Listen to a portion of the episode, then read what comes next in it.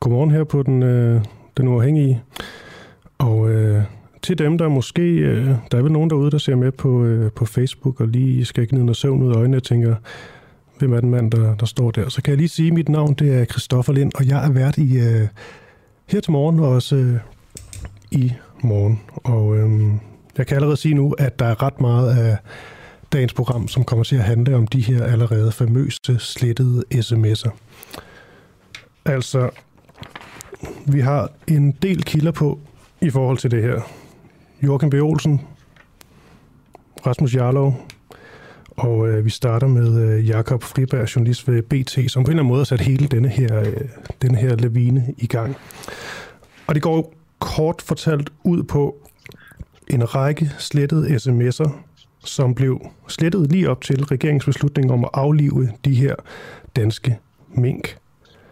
Det hele startede med, at, øh, at man ligesom fandt ud af, at, øh, at Mette Frederiksen spindok, der havde slettet sms'er, men den her sag er som sagt bare rullet videre, og øh, nu er Mette Frederiksen selv også involveret. Det er hendes departementchef Barbara Bertelsen også. Og øh, alt det her, det undersøger vi i, øh, i dagens program. Og jeg tænker egentlig at, at starte, starte hårdt ud med, øh, med denne her sag, og øh, Jakob Friberg, som er graverchef for, øh, for BT.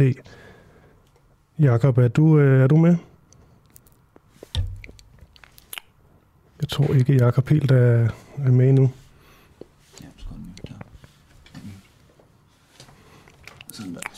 Så skulle du gerne være med, Jakob. Jeg er lige her. Godmorgen. Jeg kan høre dig. Og jeg kan høre dig, Jakob. Alt er godt. Super. Jakob Friberg, altså man, den her sag, jeg tror lige på en eller anden måde, hvis vi nu lige leger, at jeg er, jeg er din redaktør. Du har siddet og øh, sammen med dit hold og ja, i journalistiske termer gravet løs. Du har så fundet frem til nogle forskellige ting. Du skal ind på mit kontor, og så skal du på en eller anden måde på få sætninger ligesom sælge denne her historie til mig. Hvordan vil du, øh, hvordan vil du gøre det? Okay, så vil jeg gå ind med dit kontor, og så vil jeg sige, vi ser, vi ser det her, det er mandag den her uge, ikke? Så vil jeg gå ind på dit kontor og sige, chef, for helvede da. Kan du huske, da jeg talte den agtensigt øh, for 10 måneder siden, som jeg kæmpede med hos statsministeriet? Nu har ombudsmanden endelig fået en udtalelse fra statsministeriet. Og her står der kraftedeme, med, at den særlige rådgiver automatisk sletter sine sms'er, og at den korrespondence, jeg har søgt aktindsigt i, derfor også blevet slettet. Mm. Det er jo øh, rimelig vildt det her. Det, øh, det tror jeg skulle jeg skrive en historie på. Okay, og den historie, den, øh, den er skrevet, og den er jo øh, konstant, øh, konstant øh, i gang, må man nok sige. Vi har også et svar fra, øh, fra statsministeriet omkring de her regler for sletning af sms og e-mails i statsministeriet, som jeg synes, vi skal komme ind på lige om et, øje, et øjeblik. Men, øh, men Jakob Friberg, de her sms-korrespondencer, som øh, så er blevet øh, slettet, og øh, nogle af dem i dagene op til denne her beslutning om at aflive de, øh, de danske mink. Altså, hvad ved vi egentlig om de her sms'er? Jamen, ifølge statsministeriet, så har de her fire i toppen af ministeriet jo haft deres telefoner til automatisk at slette sms'er. Så statsministeriet mener jo, at det ikke er en målrettet sletning af, af, af mink-sms'er, men at de bare sletter alt. Mm. Det kan man sige, det vil jeg også mene ikke gøre det meget bedre. Øhm, og især når vi står med, med en sag, hvor der er blevet truffet en lovlig ordre, og myndighederne har sat den i værk dagen efter, og nu står vi med en en, øh, en erstatning til, på 19 milliarder til, til minkavlere. Altså, det vil omkring være en, en halv storbæltsbro i dag. Øh, det er jo en rimelig stor sag, så derfor vil det være rigtig vigtigt, at man ligesom gemmer, hvad der er sket i arbejdsgangene rundt omkring i ministerierne. Og det er jo også vigtigt for min kommission, at sms'er er gemt, fordi vi kan jo se, at det har været en central arbejdsgang. Mm. Så du egentlig lidt uh, selv tog, tog hul på her, så, uh, så har statsministeriet givet et, uh, et svar her til, til den uafhængige, og de siger blandt andet, at, uh, at det er ikke korrekt udlagt, at der er foretaget en målrettet sletning af sms-beskeder omfattet af Mink-kommissionens undersøgelse. Og øh, der, de har jo flere pointer, men lad os lige tage den her pointe først og fremmest. Ja. Altså det er vel ret essentielt det her med, at de ikke er slettet for ligesom at, man kan sige, øh, gøre det sværere for Mink-kommissionen at gøre deres arbejde. Ja, det kan man sige, men den der formulering, en målrettet sletning, det, det er egentlig noget, statsministeriet selv har fundet på. Det er der aldrig nogen, der har, øh, der har påstået. Man kan sige, min proces er jo, at jeg kan se ud fra nogle mails tilbage i sidste år, at der har været noget sms-korrespondence gået ud fra mellem de her to personer, to særlige rådgivere. Så jeg søger at få opklaret, hvad handler det om, og kan jeg få den? Og i den proces, hvor jeg prøver at forfatte den, der er det endelige svar så fra statsministeriet til ombudsmanden, som jeg er klædet til, at sms-korrespondancen øh, eksisterer ikke, fordi at han automatisk sletter alt. Så jeg skriver selvfølgelig en vinkel baseret på den sms-korrespondance, som jeg interesserer mig for, og som omhandler noget af det, jeg tidligere har skrevet om. Så det er jo min vinkel på, på, på sagen. Det er jo de her øh, sms'er under Ming-sagen. Hvad er der sket med dem? Mm. Hvis vi de tager de her sms'er, og så skriver dem sammen med denne her, denne her minkkommission, for det er jo trods alt øh, øh, ret så afgørende, går ud fra. Ved du, hvor centrale de her sms'er er for, øh, for minkkommissionen og, og, og deres arbejde? Altså, vi kan jo se i torsdags, øh, da Barbara Bertelsen, det vil sige Mette Frederiksens departementchef, der hendes sms'er kom frem øh, og så dagens lys. Og det gjorde det kun fordi, at øh, den anden øh, modtager af sms'erne, Henrik Studskov, departementchef i Fødevareministeriet, han har gemt sms'erne. Det er kun derfor, de er kommet frem. Der så vi jo, hvordan hun i de her afgørende dage den 9. november sidste år, da, da hele Mink-sagen rasede, og og statsministeriet i hvert fald var ivrige for at placere et ansvar hos Mogens Jensen. Der så vi, mm. hvordan hun sendte en by sms'er mod Henrik Studskov, øh, som har fået ret meget omtale øh, de her dage, fordi at de er øh, ja, lidt opsigtsvækkende, fordi en departementschef skal jo være altså, neutral, og her er der mange, der mener, at hun går ind og agerer politiker ved, ved ligesom at kræve, at Mogens Jensen han skal tage alle ansvaret for den her øh, sag. Mm. Jeg vil gerne lige vende tilbage til øh, det, som statsministeriet selv oplyser. Ja. Altså, de siger jo blandt andet, at departementchef og øh, statsminister Mette Frederiksens mobiltelefoner er sat op til generelt og automatisk at slette alle sms'er efter en bestemt periode, at der derfor ikke er fremsendt materiale fra disse telefoner. Mm. Jeg ved, at man jo godt kan tale om, at det er er problematisk, og øh, de burde være mere åbne osv., men hvis det her ligesom er, er kutyme, så er det vel egentlig svært at finde det, det helt store problem, eller denne her smoking gun? Men det er jo netop ikke kutume. Altså, siden det er kommet frem, der har jo vi og andre medier, blandt andet Berneske, har også på forsiden i dag, at andre ministre, eller tidligere ministre og tidligere regeringer kan slet ikke genkende det her med, at man automatisk har sat sin telefon til at slette sms'er. Øh, og vi kan også se på andre ministerier, øh, at, at det ikke er automatisk sletning, blandt andet Fødevareministeriet. Så, så den her, øh, det er jo ikke en, en, en, det er jo ikke en gammel praksis, det er jo en ny praksis, som åbenbart er statsministeriets top har indført. Mm. Øh, men hvis det, er over, de... men hvis det er i overensstemmelse med, øh, med, med reglerne, så er det vel på trods alt mere sådan en, øh, jeg skulle sige, en, en smagsag eller et eller andet. Det kommer også an på, om det er det. Det er jo noget, som statsministeriet påstår, og det skal vi så have en debat om nu i, i mm. offentligheden, og ombudsmanden har sikkert også noget at skulle sige i, i den sag. Man kan sige, hvis de, hvis de overholder journaliseringspligten og gemmer de sms'er, som er vigtige for en sag i systemet, og så kan de jo godt slette dem bagefter, hvis de er gemt. Journalisering, Men, der... Journaliseringspligten, Jakob Friberg, vil du ikke lige ja. for, for alle lige helt kort beskrive det? Jamen altså, sms'er er også et, et slags dokument, og hvis de sms'er indeholder oplysninger om sagens faktiske øh, omstændigheder eller oplysninger vedrørende en afgørelse, så, så skal det gemmes på en sag. Mm. Øhm, og en afgørelse, det er jo også at slå alle mink i landet ihjel, for eksempel. I de her sms'er, jeg interesserer mig for, der har en stærk formodning om, at de to særlige rådgivere har talt om, hvad Mogens Jensen skal sige til offentligheden om, hvad han vidste om den manglende lovhjemmel. Derfor mener jeg jo, at de er øh, journaliseringspligtige. Øh. Så, så spørgsmålet er også, hvis, hvis de her fire, to, fire i toppen af statsministeriet har slettet alle deres sms'er på en fire måneders periode, hvor den her mink-sag rasede, der må der være et par stykker af de sms'er, som øh, har indeholdt faktiske oplysninger om sagen, og som er journaliseringspligtige. Men har, har statsminister Mette Frederiksen også øh, journaliseringspligt? Øh, det, der skal jeg lige ind og læse helt op på reglerne for at kunne svare præcis på det, men øh, det, det har det hendes embedsmænd i hvert fald. Mm. Men det er vel trods alt også lavgørende? Ja, det, det er det. Ja. Lige en uh, ting mere, øh, Jakob Friberg. Jeg er med på det her med, ligesom lige nu bliver udlagt som om, at det absolut ikke er, er kutume, og øh, ja, partier, politikere og så videre på det brede spektrum har ligesom været ude og sige, at det er altså ikke noget, vi, vi gør. Men vi kan vel heller ikke helt afvise, at hvis nu tager de blå partier, så har de jo en, øh, en rigtig... Altså, for dem, der ville det her jo være en, øh, en, øh, en fantastisk sag på, på en eller anden måde.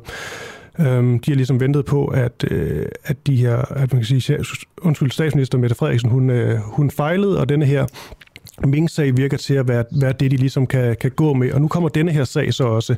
Så for dem, der er der vel ret så... Altså, de har jo ikke behov for, hvis de har lavet noget lignende, og komme ud med det nu. Så der er vel også en risiko for, at når dig og andre gode journalister graver videre, at de også finder noget på, lad os bare sige, uh, sige de blå partier? Altså i, i den her sag, tænker du? Jeg tænker bare i forhold til det her med, man taler om, det ikke er, er kutyme, men tror du ikke, at det godt kan komme frem på et tidspunkt, at det er noget, det her med sletning af e-mails, sms'er osv., noget, der er blevet gjort i, i større grad, end, øh, end, vi, end vi, folk siger lige nu? Det, øh, det, det, det kan jeg simpelthen ikke svare på, men man kan sige, man kan altid omgå øh, reglerne ved at, at, at ringe til hinanden, eller tage et møde, og så lade være med at tage notat fra det møde. Altså, der er jo altid måder at, at omgå reglerne på, men man kan sige, lige i de her dage i november sidste år, der gik det så stærkt, at meget af arbejdsgangen er foregået på sms, fordi man ikke kunne nå at, at, at mødes osv. Så, så det er jo, øh, derfor så er de sms'er bare så centrale for, for sagen. Og Jacob Friberg, nu kan det godt være, at det bliver sådan lidt noget, noget, noget, noget gætværk, men lige se om du, du er med på den. Men i forhold til de her, de her sms'er, og også det med, at de skulle have været lige op til øh, denne her øh, beslutning om at aflive de, øh, de danske mink, altså forventer du, at der virkelig er kød på, hvis vi rent faktisk kan få gendannet de her, de her sms'er? Øhm, det, det, er jo, det er jo svært at sige, når vi ikke ved, hvad der står helt præcis i dem. Øhm, som sagt, så kan vi bare se, at, at øh, indtil videre har der været virkelig vigtige detaljer i sms'erne, øhm, som er kommet frem via andre embedsmænd. Vi kan også håbe på, at der i løbet af kommissionen kommer sms'er frem fra, øh, fra andre embedsmænd end statsministeriet, som jo så har forhåbentlig gemt deres sig nu, når øh, man i toppen af statsministeriet ikke har gjort det. Mm. Og så er vi jo også henne ved det spørgsmål, som jeg også vil, øh, vil, vil jagte i dag. Vi har også en, øh, en IT-kyndig på senere. Og, øh, og jeg kan sige, at der er faktisk rigtig mange IT-kyndige, der har været i forskellige medier, men det er som om, de ikke helt kan blive, blive enige om, hvad, hvad, hvad der kan lade sig gøre og ikke lade sig gøre. Der, hvor du er nu, og med din viden, øh, de her sms'er, kan de, øh, kan de gendannes? SMN-kommissionen fortæller mig, at de stadig er i gang med at øh, i samarbejde med statsministeriet om at, om at prøve at få dem gendannet. Øh, hvis, hvis man har taget en sikkerhedskopi, en backup på sin telefon løbende, så øh, kan man jo gendanne de kopier øh, til, det, til det tidspunkt, man, man har ja, gemt den. Så, så hvis man har gjort det hver måned, så kan man jo sige, så må det jo være muligt. Men øh, det, det vil tiden vise. De siger jo sådan øh, ret klart, øh, statsministeriet, at øh, de naturligvis vil bistå Mink-kommissionen i forhold til de ønsker, kommissionen har i forhold til at forsøge at genskabe de her sms-beskeder. Hvad siger det dig sådan, øh, sådan umiddelbart, at de da trods alt er, er, er med på at, øh, at lægge dem frem? Jamen, øh, det er, jo, det er jo glædeligt. Det er dejligt, at der nu kommer øh, åbenhed øh, fra statsministeriet. Øh, jeg har, vil sige, ikke oplevet samme åbenhed, når jeg ikke engang kunne have fået oplyst om den her sms-samtale har fundet sted. Øh, men jeg skulle igennem en klage til ombudsmanden, øh, og så 10 måneder senere kan få det oplyst. Men øh, det er da glædeligt, at de vil, de vil hjælpe med at få, få de ting frem. Mm. Det ser vi frem til. Det ser vi frem til, siger du. Og jeg går også ud fra, at du, ja. har, øh, du har ret meget ekstra arbejde at lave de her, øh, de, de, her, de her dage, Jacob? Det er, det er jo dejligt. Det er spændende ting at arbejde med, så vi er kun glade, i, i os journalister, der dækker øh, Mink-sagen. Og den fortsætter jo i dag i, øh, i kommissionen. Faktisk lige en, øh, en sidste ting, hvis det er okay, Jakob Friberg.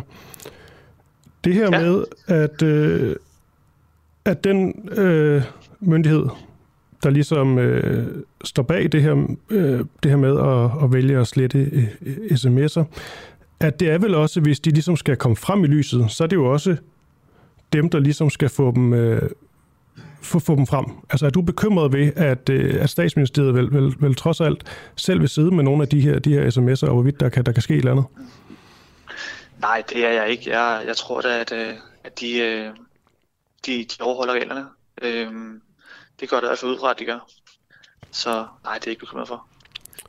Kravchef i BT, Jakob Friberg, tak for det. Det var så lidt.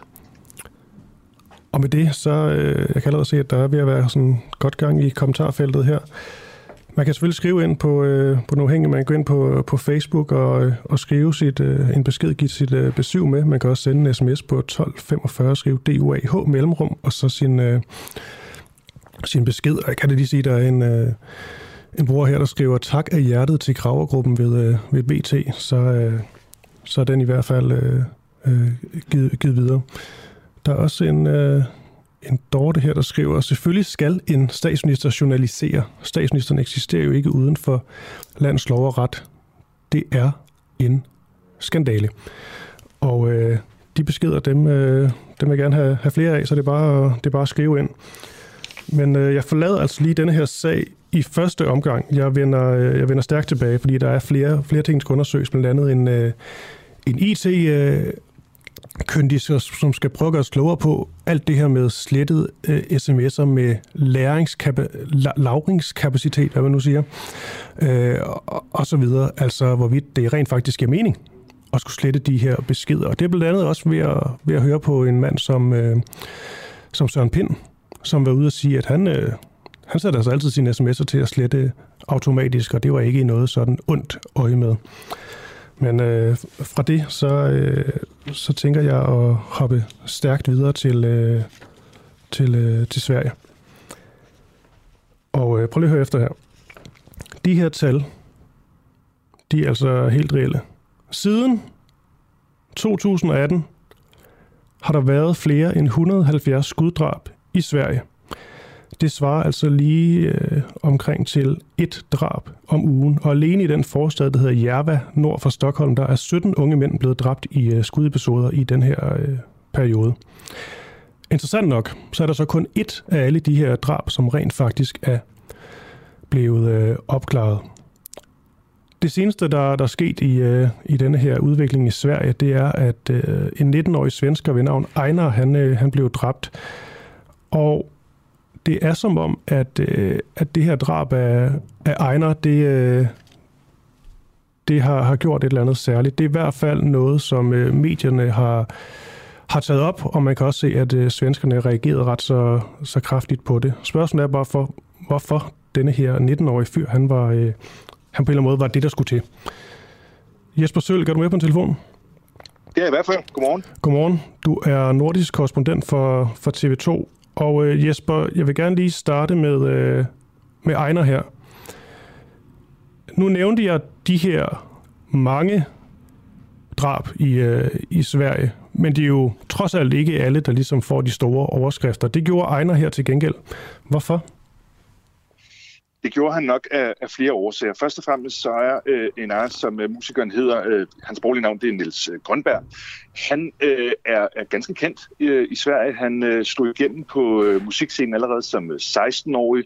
Han har vundet øh, svenske Grammys. Han har millioner af afspillinger på, på Spotify. Det er en person, som rigtig mange mennesker kender og har et forhold til, specielt unge mennesker. Vi så faktisk, at, at rigtig mange øh, i Sverige fik at vide, at det her skyderi var sket, fordi at deres børn eller unge mennesker i deres familie øh, så det på sociale medier, der var videoer osv.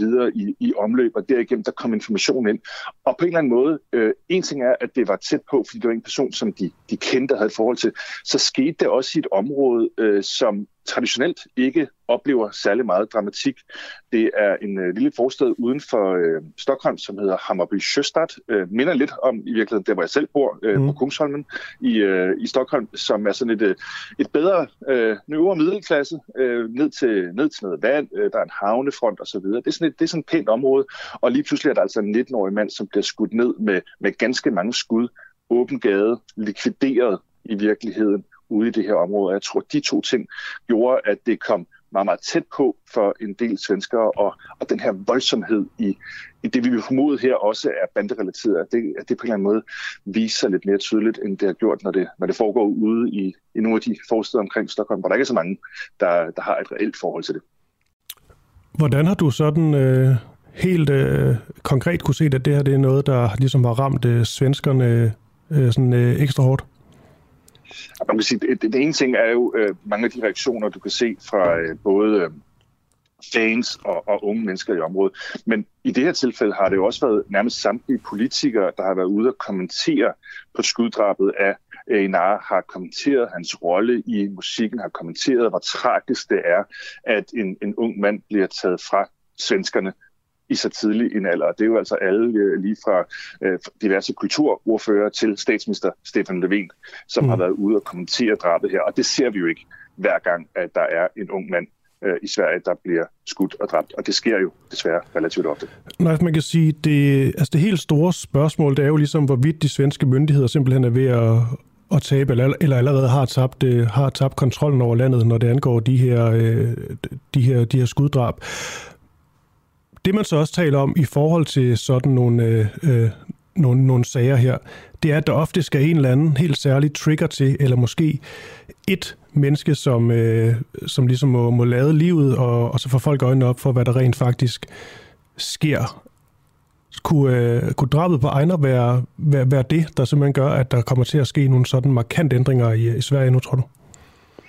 Jeg, jeg tror egentlig ikke, altså det er jo, det er jo fristende at, at sige ja, øh, selvfølgelig, og nu, nu ændrer alt sig, men jeg tror sådan set ikke, der har været nogen som helst i Sverige, der har været tvivl om, at der er en bandekrig, og den er voldsom, den er dødelig, der er folk, der bliver skudt. Øh, altså, vi har haft i Sverige tilfælde, øh, hvor også uskyldige er blevet ramt. Øh, to børn, der var ude på en, øh, en legeplads, blev ramt øh, i, i et skyderi, fordi at de skød mod hinanden to øh, bander. En, en 12-årig pige, Adriana, som var ude ved en benzinstation, blev, blev dræbt af, af skud efter et drive-by-shooting. Mm. Hun var ikke mål. Altså, der har været masser af eksempler. Jeg tror sådan set der er nogen i Sverige, der er, der er i tvivl om, at det her foregår. Og den politiske diskussion ser sådan set ikke ud til at være ændret markant efter det her skyderi. Altså det er stadig de samme ting, du snakker om, hvor den borgerlige opposition, de vil have meget hårdere straffe. De kigger meget mod Danmark øh, faktisk for, for løsning af sådan noget med, med dobbeltstraf for, for banderelateret kriminalitet øh, i forhold til, hvilke virkemidler, som politiet har, når det gælder overvågning osv. Der er en række ting, som de kigger på.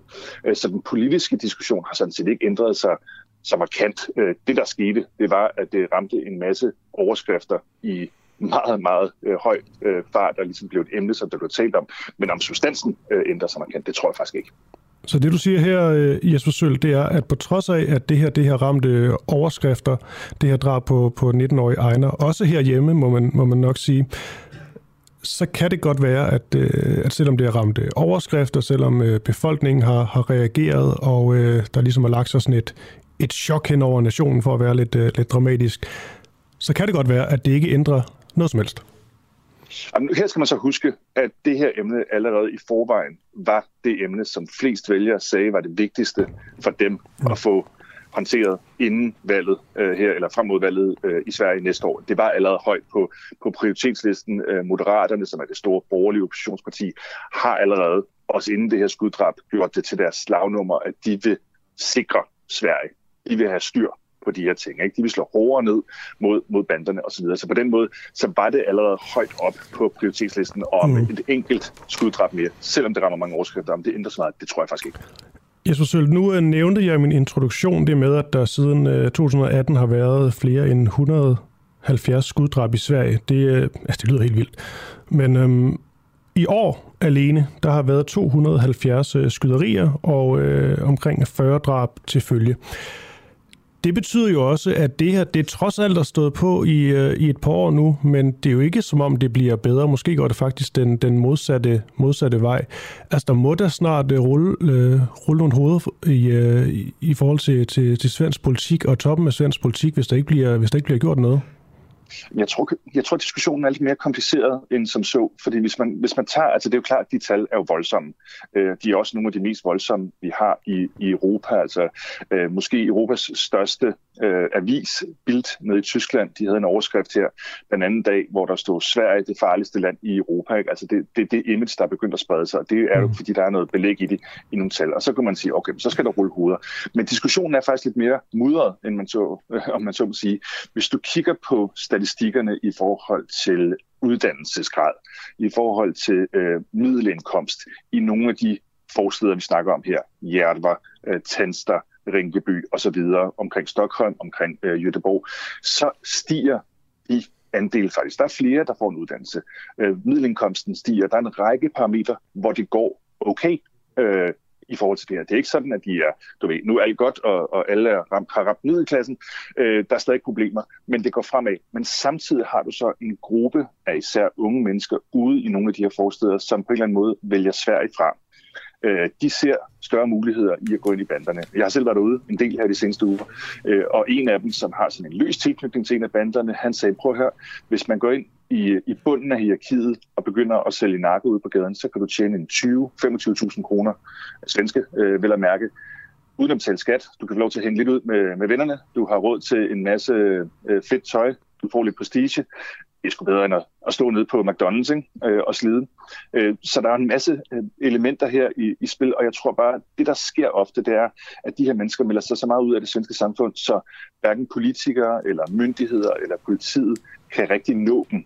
Og så spørgsmålet er så, hvad, hvad gør man så derfra? Er det, er det nødvendigvis justitsministerens mm. skyld, at de vælger det? Den diskussion er bare enormt kompliceret. Ja, fordi Jesper Sølk, nu er det ikke fordi, du skal stå til ansvar for det her, men, men betyder det det, du siger nu, at vores, øh, tænker man jo ellers, fredelige naboland Sverige simpelthen har nogle områder, som er uden for myndighedernes kontrol? Ja, øh, ikke, jo ikke fuldstændig uden for myndighedernes kontrol. Altså, der er jo stadigvæk en, en statsmagt, hvor politiet kan gå ind, og de kan arrestere folk osv.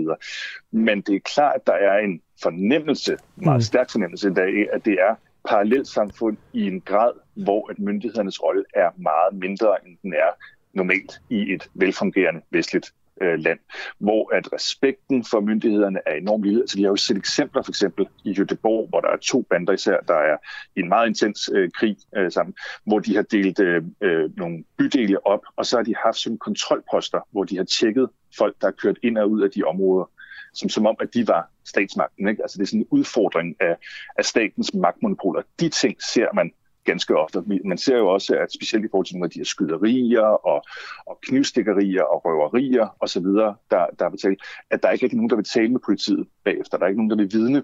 Mm. Øh, også når det gælder offerne, fordi de er bange for, hvad der kan ske, hvis det kommer tilbage til banderne, at de har, har vidnet de her sager. Og det vil sige, at det er en klar udfordring af statens rolle i de her områder.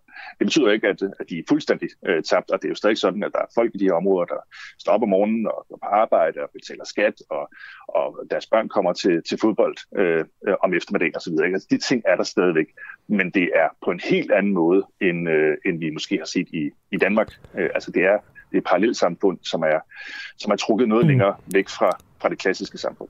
Her til sidst, Jesper Sølv, der har jo længe været sådan en, øh, en fortælling om, at Sverige ligesom er, er det, det åbne land og, og tager flere flere med anden herkomst øh, ind i landet, mens Danmark ligesom er, øh, er, er, er lukket og, øh, og mere hård i deres øh, udlændingepolitik. Og, og, og det, det, er jo en, det er jo en større og længere snak. Men den debat, at den begynder at rejse sig mere i Sverige oven på, på alle de her skyderier det seneste år? Altså, det er, jo, det er jo et velkommen til den mest betændte debat, der er i svensk øh, politik øh, i forhold til, hvilken rolle har øh, integrationen, immigration osv. Men der er ikke en tvivl om, at retorikken omkring det har ændret sig og har også nærmet sig mere, hvordan det er i, øh, i Danmark, når, når vi taler om nogle af de her problemstillinger. Og det måske mest klare eksempel er, at Stefan Löfven, den socialdemokratiske statsminister her for et par år siden, er det efterhånden, for første gang ligesom erkendte, at der var en forbindelse mellem antallet af folk, der var indvandret integrationen og så den organiserede bandekriminalitet, og at man blev nødt til at håndtere det ud fra den præmis. det var faktisk første gang, at han som socialdemokratisk statsminister erkendte det. Og det er jo et skifte, der er kommet over år i Sverige, hvor det startede med at være en utrolig upopulær mm. Øh, holdning, som man blev udskammet for i svensk politik, og nu er blevet mere og mere mainstream og, og få nogle af de elementer ind i, i diskussioner. Det kan man så mene øh, rigtig meget om. Det gør de også i, i Sverige. Der er stadig nogen, der mener, at det er den helt forkerte vej at gå. Men det begynder at, at ligne måske lidt mere den diskussion, vi har haft i Danmark igen. Så, så, ja, så, i, forhold til, ja, så i forhold til indvandrings- og udlændingspolitik og, og alt det her, der, der er det blevet mere legitimt i Sverige som politiker at rent faktisk øh, være, øh, ja, være mere kritisk? I forhold til de dele, ja. Altså legitimt, det bliver stadig diskuteret, men det er blevet en mere åben del af, af diskussionen, altså den her humanitære stormagt, som, som Sverige har set sig selv gennem mange år, at der også er nogle af de her udfordringer, og at de nogle gange også udspringer af for eksempel øh, indvandring eller integration. Mm. Jesper Sølk, nordisk korrespondent for TV2. Tak fordi du lige med på en telefon her. Det var så lidt. Du lytter til Den Uafhængige.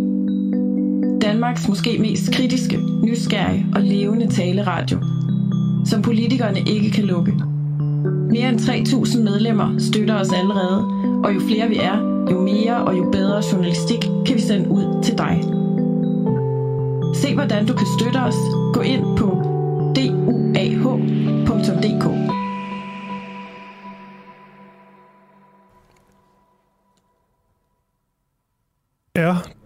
danske klimapolitik forfejlet? I den her uge, der, øh, der rejser Mette Frederiksen Dan Jørgensen i hvert fald til øh, Glasgow for at deltage i FN's klimakonference COP26, og de vil i hvert fald mene, at den absolut ikke er forfejlet, fordi at den fortælling, de tager med sig til Glasgow, det er, at, øh, at når det kommer til klimapolitik, der er vi danskere, ja, for at sige som det er, pissegode. På CNN, der har øh, statsministeren i hvert fald fået lov til at berette om Danmarks fantastiske klimaindsats, men også uden, og det var noget, vi bemærkede her på Den Uafhængige, altså uden at blive mødt af nogen former for, øh, for egentlig øh, kritik. Og derfor, der har vi her på Den Uafhængige altså øh, gjort det, det modsatte. Det har vi gjort hele denne her uge, hvis man har, man har lyttet med. Altså simpelthen lade forskellige stemmer komme til ord med deres kritik af regeringens øh, klimapolitik. Men lad os lige høre et, øh, en lille bid fra, øh, fra Mette Frederiksen, der taler om netop klima.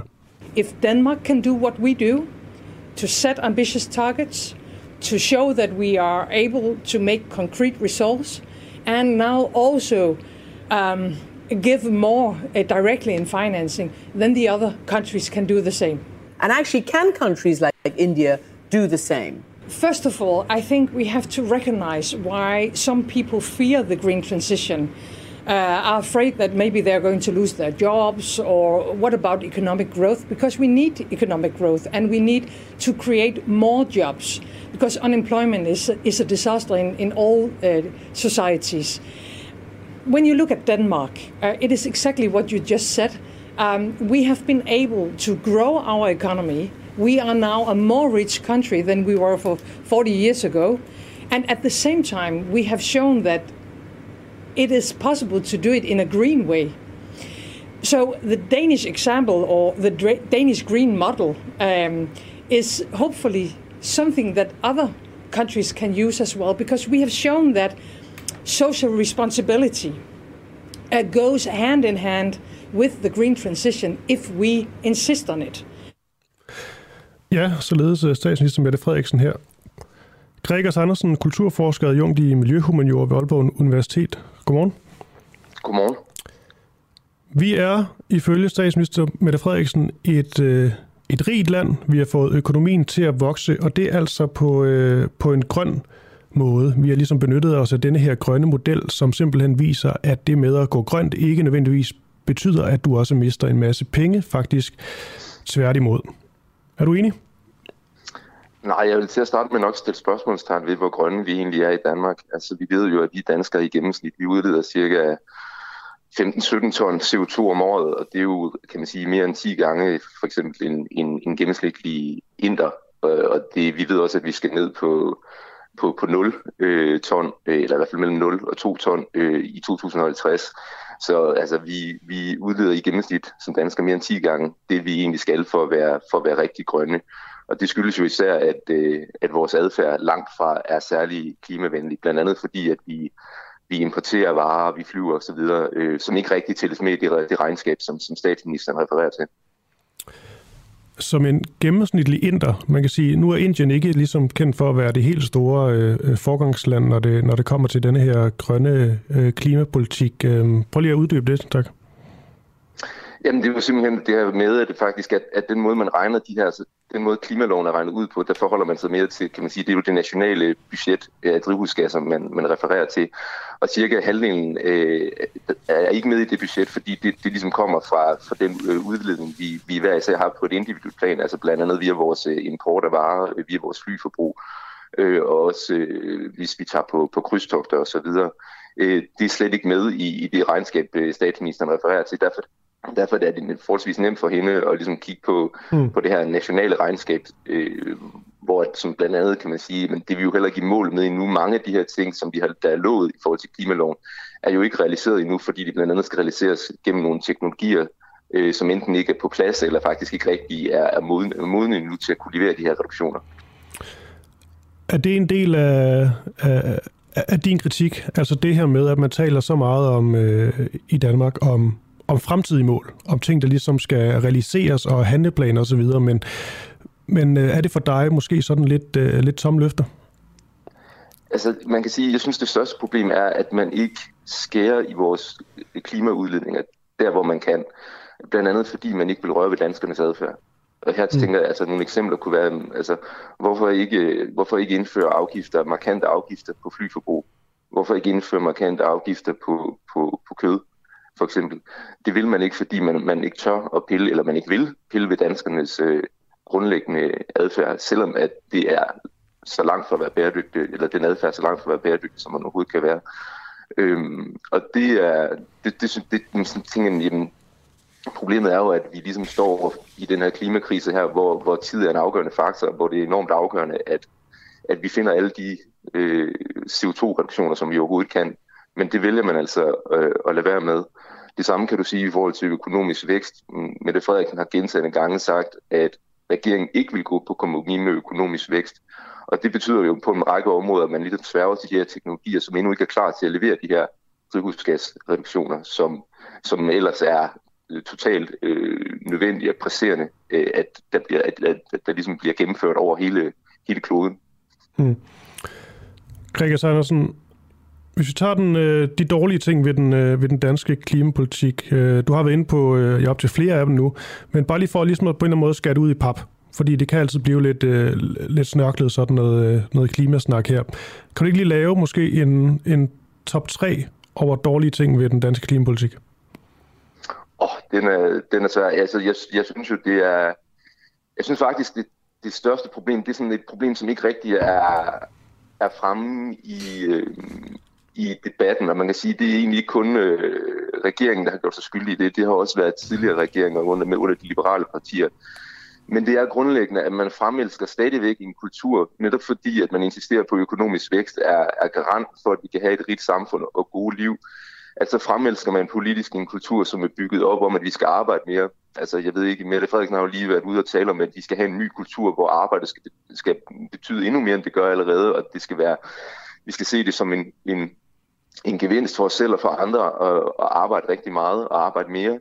Øh, og samtidig så kan man sige, at hele pointen med at have og arbejde mere, det er også, at, man siger, at vi skal tilfredsstilles via mere forbrug. Så du har vores, for eksempel Mathias Tesfaye, som har været ude og sige, at selve meningen med politik, det er, at arbejderen skal have, have råd til en, en rød bøf om fredagen, når han kommer hjem.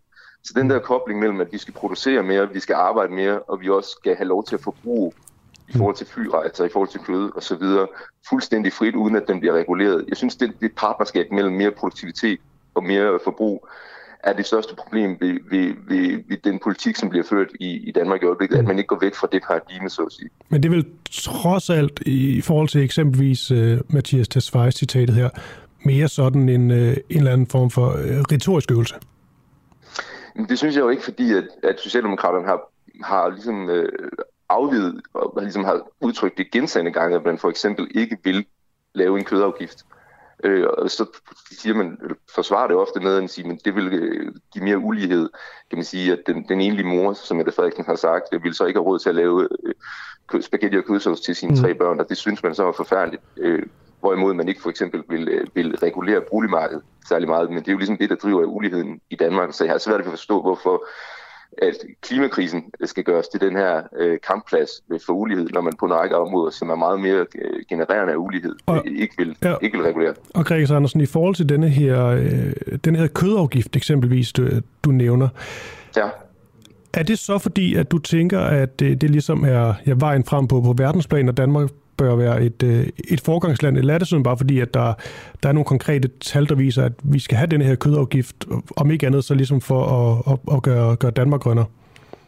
Jamen det er jo det, altså, det er jo lige præcis som, som du siger, man siger vi, vi står i den her klimakrise, og hvad betyder det? Men det betyder, at vi overalt i verden skal reducere vores drivhusgasudledning ekstremt hurtigt. Øh, FN har beregnet til gennemsnittet globalt, man hver eneste år skal reducere med, med 7,6 procent så ud fra det tal og ud fra den horisont også, at der er nogle tipping-elementer i, i den måde, klimasystemet fungerer på, der gør, at, at lige om lidt, så kan vi faktisk formentlig ikke stanse opvarmningen, fordi at vi har aktiveret nogle processer, der ikke kan stanses igen. Så tænker jeg, at det er totalt afgørende, at man skærer, øh, man finder alle de drivhusgasreduktioner, man overhovedet kan. Og når man så ikke fra politikernes side, den nuværende regerings side, vil røre ved danskernes adfærd, for eksempel i forhold til kød, for eksempel i forhold til fly, jamen så øh, går man jo glip af, af nogle områder, hvor, hvor det vil være ret nemt øh, og, og regulere og få nogle gevinster i forhold til drivhusgasreduktion.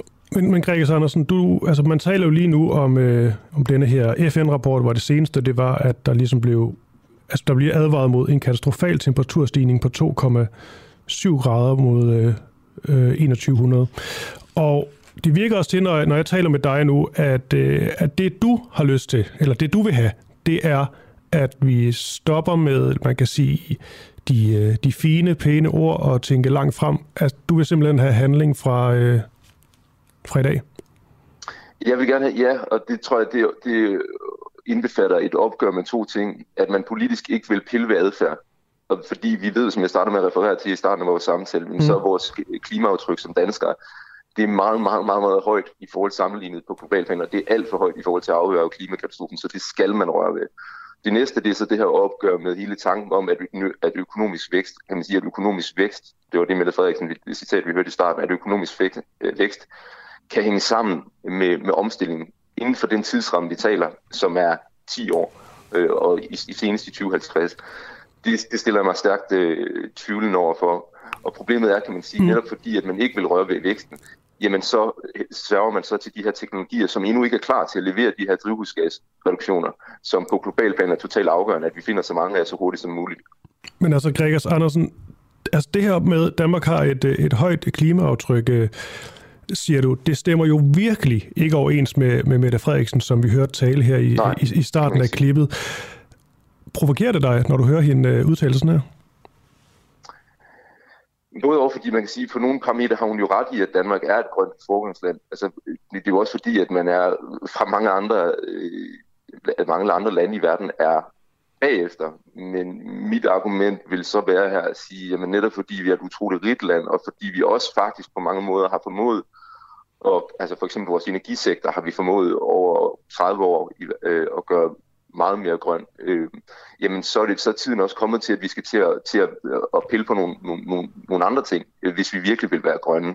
For det er fint nok, at vores nationale regnskab øh, på nogle områder er, er grønt, blandt andet inden for energisektoren. Men når vi ikke vil pille ved vores grundlæggende adfærd, så, så er der et, et, et klart problem, og så når vi ikke i mål med, med, med de ting, vi skal, så bliver vi ikke et forgangsland, øh, fordi at vi, vi bruger vores rigdom til øh, at forbruge øh, på en måde, som ikke er bæredygtig. Mm. Gregers Andersen, du er kulturforsker og adjunkt i Miljøhumaniora ved Aalborg Universitet. Tak fordi øh, du gav dit besøg med her. Selv tak.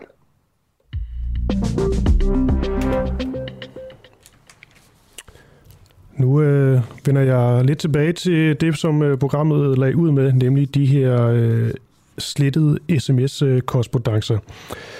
Fordi de her afsløringer, de, øh, de ruller altså i, øh, i denne her Mink-kommission, og øh, i går der kom det frem, at øh, både statsminister Mette Frederiksen og hendes stabschef og departementchef i statsministeriet Barbara Bertelsen har slettet sms'er fra perioden, som denne her kommission den, øh, den grænsker. Altså lige op til beslutningen om, at de her mink skulle aflives, der er der simpelthen slettet sms'er, og det er det, der bliver dykket ned i i øh, den grad i, i de her dage. Men nu tænker jeg, at vi lige på en eller anden måde holder sådan politik og de store følelser og mink og øh, alt sådan noget ude. Og simpelthen ser sådan praktisk og teknisk og ja, teknisk fagligt vel på, på det her, fordi er der egentlig en god lavpraktisk undskyldning for at slette sin, øh, sin sms? Det kan være, at, øh, at du kan hjælpe med det. Sten Jørgensen, velkommen til.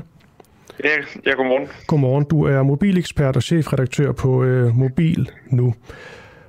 Og yeah. Sten Jørgensen, på en eller anden måde, sådan en mand som dig kan jo være virkelig afgørende øh, i, i disse dage, føler jeg, fordi at der, der mangler også nogle fagfolk, der ligesom kan fortælle, hvad er det egentlig, vi kan og, og ikke kan, når det kommer til at skulle gendanne sådan nogle, øh, nogle sms'er. Men før vi lige tager den, så vil jeg lige øh, stille første spørgsmål omkring, hvorvidt der kan være en god og praktisk årsag til at slette sms'er, hvis vi nu ser det fra sådan et helt øh, mobil øh, teknisk perspektiv? Nej, øh, det er der ikke. Altså, jeg personligt så kender jeg ikke nogen, der, øh, altså, der sletter deres sms'er med 30 dages mellemrum, eller bare en gang imellem. Altså en sms, den fylder øh, under 200 kilobyte, og hvis man skal prøve at, at, at omregne det, så man måske bedre kan forstå, så svarer det til, at der kan være 360 millioner sms'er på en telefon med for eksempel 64 gigabyte hukommelse, som er standard i dag. Så der er, altså, der er ikke rigtig nogen grund, lavpraktisk grund til at gøre det. En, øh, en mand som Søren Pind var ude at sige, at han rent faktisk har sat sin til at slette sine sms'er, og det var også på grund af læringsplads øh, osv. Det lyder bare ikke til, at du køber den. Nej, det, den, altså, den køber jeg ikke. Altså, jeg læste også godt, at øh, han, øh, altså, han får sms'er med billeder i, og de fylder selvfølgelig langt mere end en helt almindelig sms, bare med tekst. Men der skal stadigvæk 100.000 vis af, af billeder til for at kunne fylde en, en, øh, en telefonshukommelse op. Mm. Hvad med øh, i forhold til, hvilken øh, mobiltelefon man, man benytter sig af? Er der ikke nogen forskel? Er der ikke nogen, der simpelthen øh, er... Det vil selvfølgelig også være mærkeligt, at statsministeren har en, øh, en dårlig iPhone på en eller anden måde, men altså, er der forskel? Ja, men det, altså, det er der. Altså, hvis man har en telefon, der er øh, 7 år gammel, så, øh, så har den måske kun 16 GB hukommelse, men så kan der stadigvæk være altså, altså 90 millioner sms'er på den. Øh, og hvis man skal have en telefon, hvor der kan være problematisk i forhold til at have sms'er på, så skal man have det, man kalder for en dumb phone, altså sådan en telefon, som vi gik rundt med for 10-12 år siden. Mm eller længere tilbage, og, og det er det jo ingen, der har i dag. Altså en, en smartphone i dag har utrolig meget øh, lagerplads, og der kan være millioner af øh, sms'er på selv den ringeste øh, smartphone, man køber i dag. Er der nogle telefoner, som simpelthen er indstillet på forhånd til at slette sms'er efter, efter 30 dage? Nej, det er der ikke. Altså, skal man have nogle helt, øh, altså, nogle, altså nogle virkelig specielle telefoner, hvor, hvor sikkerheden er, er 100% i fokus, og hvor det er det, det handler om. På en almindelig iPhone eller på en almindelig Android-telefoner, som jo dem almindelige mennesker har i dag, altså, så er det ikke indstillet på forhånd til, til, at de skal slettes. Det er noget, man selv aktivt skal gå ind og gøre. Og det er, ikke, det er faktisk ikke muligt at gøre det på, på Android-telefoner. Øh, så skal man være flere altså hente en app ned. På iPhone, der kan man gøre det. Øh, der mm. er det inde i indstillingerne. Men man skal alligevel grave øh, altså nogle gode trin ned i, øh, ind i telefonens indstillinger for at kunne gøre det. Okay, indtil videre har jeg stillet spørgsmål om, hvorvidt øh, der kan være en god praktisk årsag til at slette sms'er, om en telefon kan blive overfyldt af for mange sms'er, og om en telefon på forhånd øh, er indstillet til at slette sms'er efter 30 dage. Og øh, du svarer nej til det hele, Sten Jørgensen. Så, ja, nu, så, nu, så nu prøver jeg lige øh, at se, om jeg kan få til at svare ja. Kan man ja. gendanne slettede sms'er? Ja, det kan man godt, øh, men, men det kræver så også, at man har... Øh, altså, nu går jeg ud fra, at de bruger iPhone. Øh, og hvis de gør det, så, så hvis de har det synkroniseret med, øh, med Apples uh, cloud-tjeneste, den hedder iCloud, så kan de godt ligge derinde og blive, øh, blive gendannet igen. Men det skal gøres relativt hurtigt, fordi der ligger noget metadata på telefonen. Øh, og hvis, den, så kommer, altså hvis det går for lang tid, inden man går ind og gendanner de her ting, så bliver de her data også slettet, og så kan man ikke gendanne selve teksten igen. Tak for nogle øh, gode og dejligt klare svar, Sten Jørgensen, mobilekspert og chefredaktør på øh, Mobil Nu, og kan du have en øh, fortsat god dag? Ja, tak, og i lige måde. Tak. Hej.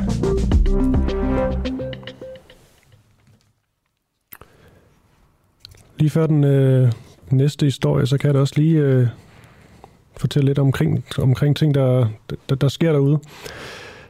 Øh, blandt andet så, hvis man går lidt op i fodbold, kan jeg sige, at Barcelona har fyret deres cheftræner Ronald Koeman. Det gjorde han efter, de efter et nederlag til Rayo Vallecano, og denne her krise, Barcelona finder sig i, bliver altså bare dybere og dybere.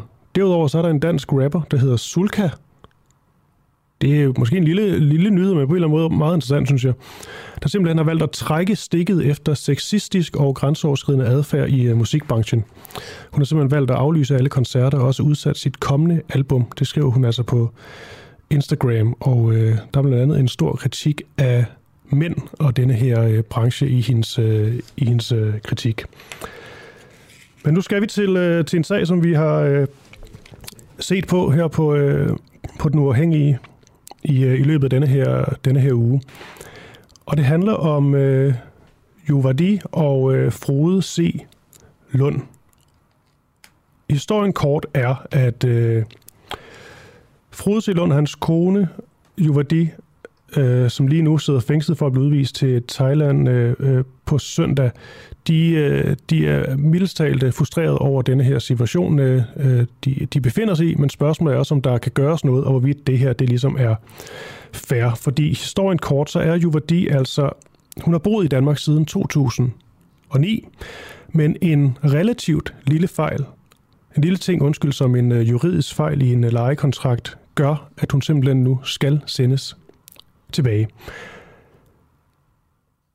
Vi har talt med, øh, med dem begge to i løbet af, af ugen, men øh, nu tager vi lige en, øh, en ny kilde på, som måske rent faktisk kan, kan hjælpe det her par. Fordi der er måske hjælp at hente. Politisk ordfører i Radikale Venstre, han hedder Andreas Stenberg, han fortalte os i går, at familiesammenførte par kan flytte til Sverige i tre måneder, hvorefter de så kan komme tilbage til Danmark og søge opholdstilladelse på ny. Det her trick, eller denne her fidus, hvad vi nu skal kalde den, den har øh, vores næste gæst altså benyttet sig af. Han bor lige nu i Sverige med sin øh, brasilianske kone, og øh, Jonas Tobias Milner, det er dit navn? Ja, det er fuldstændig korrekt. Velkommen til programmet. Tak skal du have. Du er kundekonsulent i, øh, i Nets. Og, ja, det er øh, korrekt. Altså, jeg, jeg, Ja, lad os bare starte der. Du flyttet til Sverige. Ja. Vil du ikke prøve at forklare, det... forklare mig og lytterne, øh, hvorfor? Jo, men nu skal du se. Altså, jeg fandt jo kærligheden i Brasilien for et lille to års tid siden. Øh, og var der egentlig nede i halvandet års tid, for ligesom at man skulle finde ud af, om det var det rigtige, altså noget under coronatiden. Og så bliver man jo lige pludselig sådan rimelig indstillet på, at man godt må være sammen med dem, man elsker. Øh, og det er jo en menneskeret i mange øjne at øh, selvfølgelig skal man kunne have lov til det. Øh, men man så bliver set på regler, eller man går ind og kigger og tjekker op på, hvordan er hvorledes paragrafer, jeg ved ikke hvad, med øh, familiesammenføring og sådan noget, så kan man jo hurtigt se, at, at det er jo mildest talt umuligt for en, øh, nydimitteret universitetskandidat at få sin, øh, få sin øh, elskede med hjem. Øh, fordi reglerne, de, øh, jamen, de er fuldstændig absurde. Øh, og de er delikatesseorienterede, de er meget, meget detaljerede i forhold til, mm. hvad man skal og hvad man ikke skal, og det er meget individuelle vurderinger, øh, som gør, at man får, får, får lad til at være her. Øh, Ja, fordi bare lige, det. Ja, ja. bare lige, at uh, du snart får lov til at, at tale mere om Sverige, ja. Jonas. Det er bare lige i forhold til, nu snakker om det her med, med petitesseafdelingen. Så er situationen jo i, i denne her, at, uh, at lige nu der sidder uh, Frodes kone Juvadi altså i et udrejsecenter i Ellebæk og venter altså på, på søndag, hvor, det bliver, uh, hvor hun simpelthen skal flyve til, uh, til Thailand. Og det skal hun altså, fordi at Udlændingsstyrelsen de har besluttet at inddrage hendes opholdstilladelse med den begrundelse, at parret i en periode på et år boede til leje uden at have en juridisk gyldig lejekontrakt. Er det øh, petitesseafdelingen for dig? Absolut. Altså, hvorfor skal de... Altså, de, hun har jo været her i, i mange år, i langt mere end et år.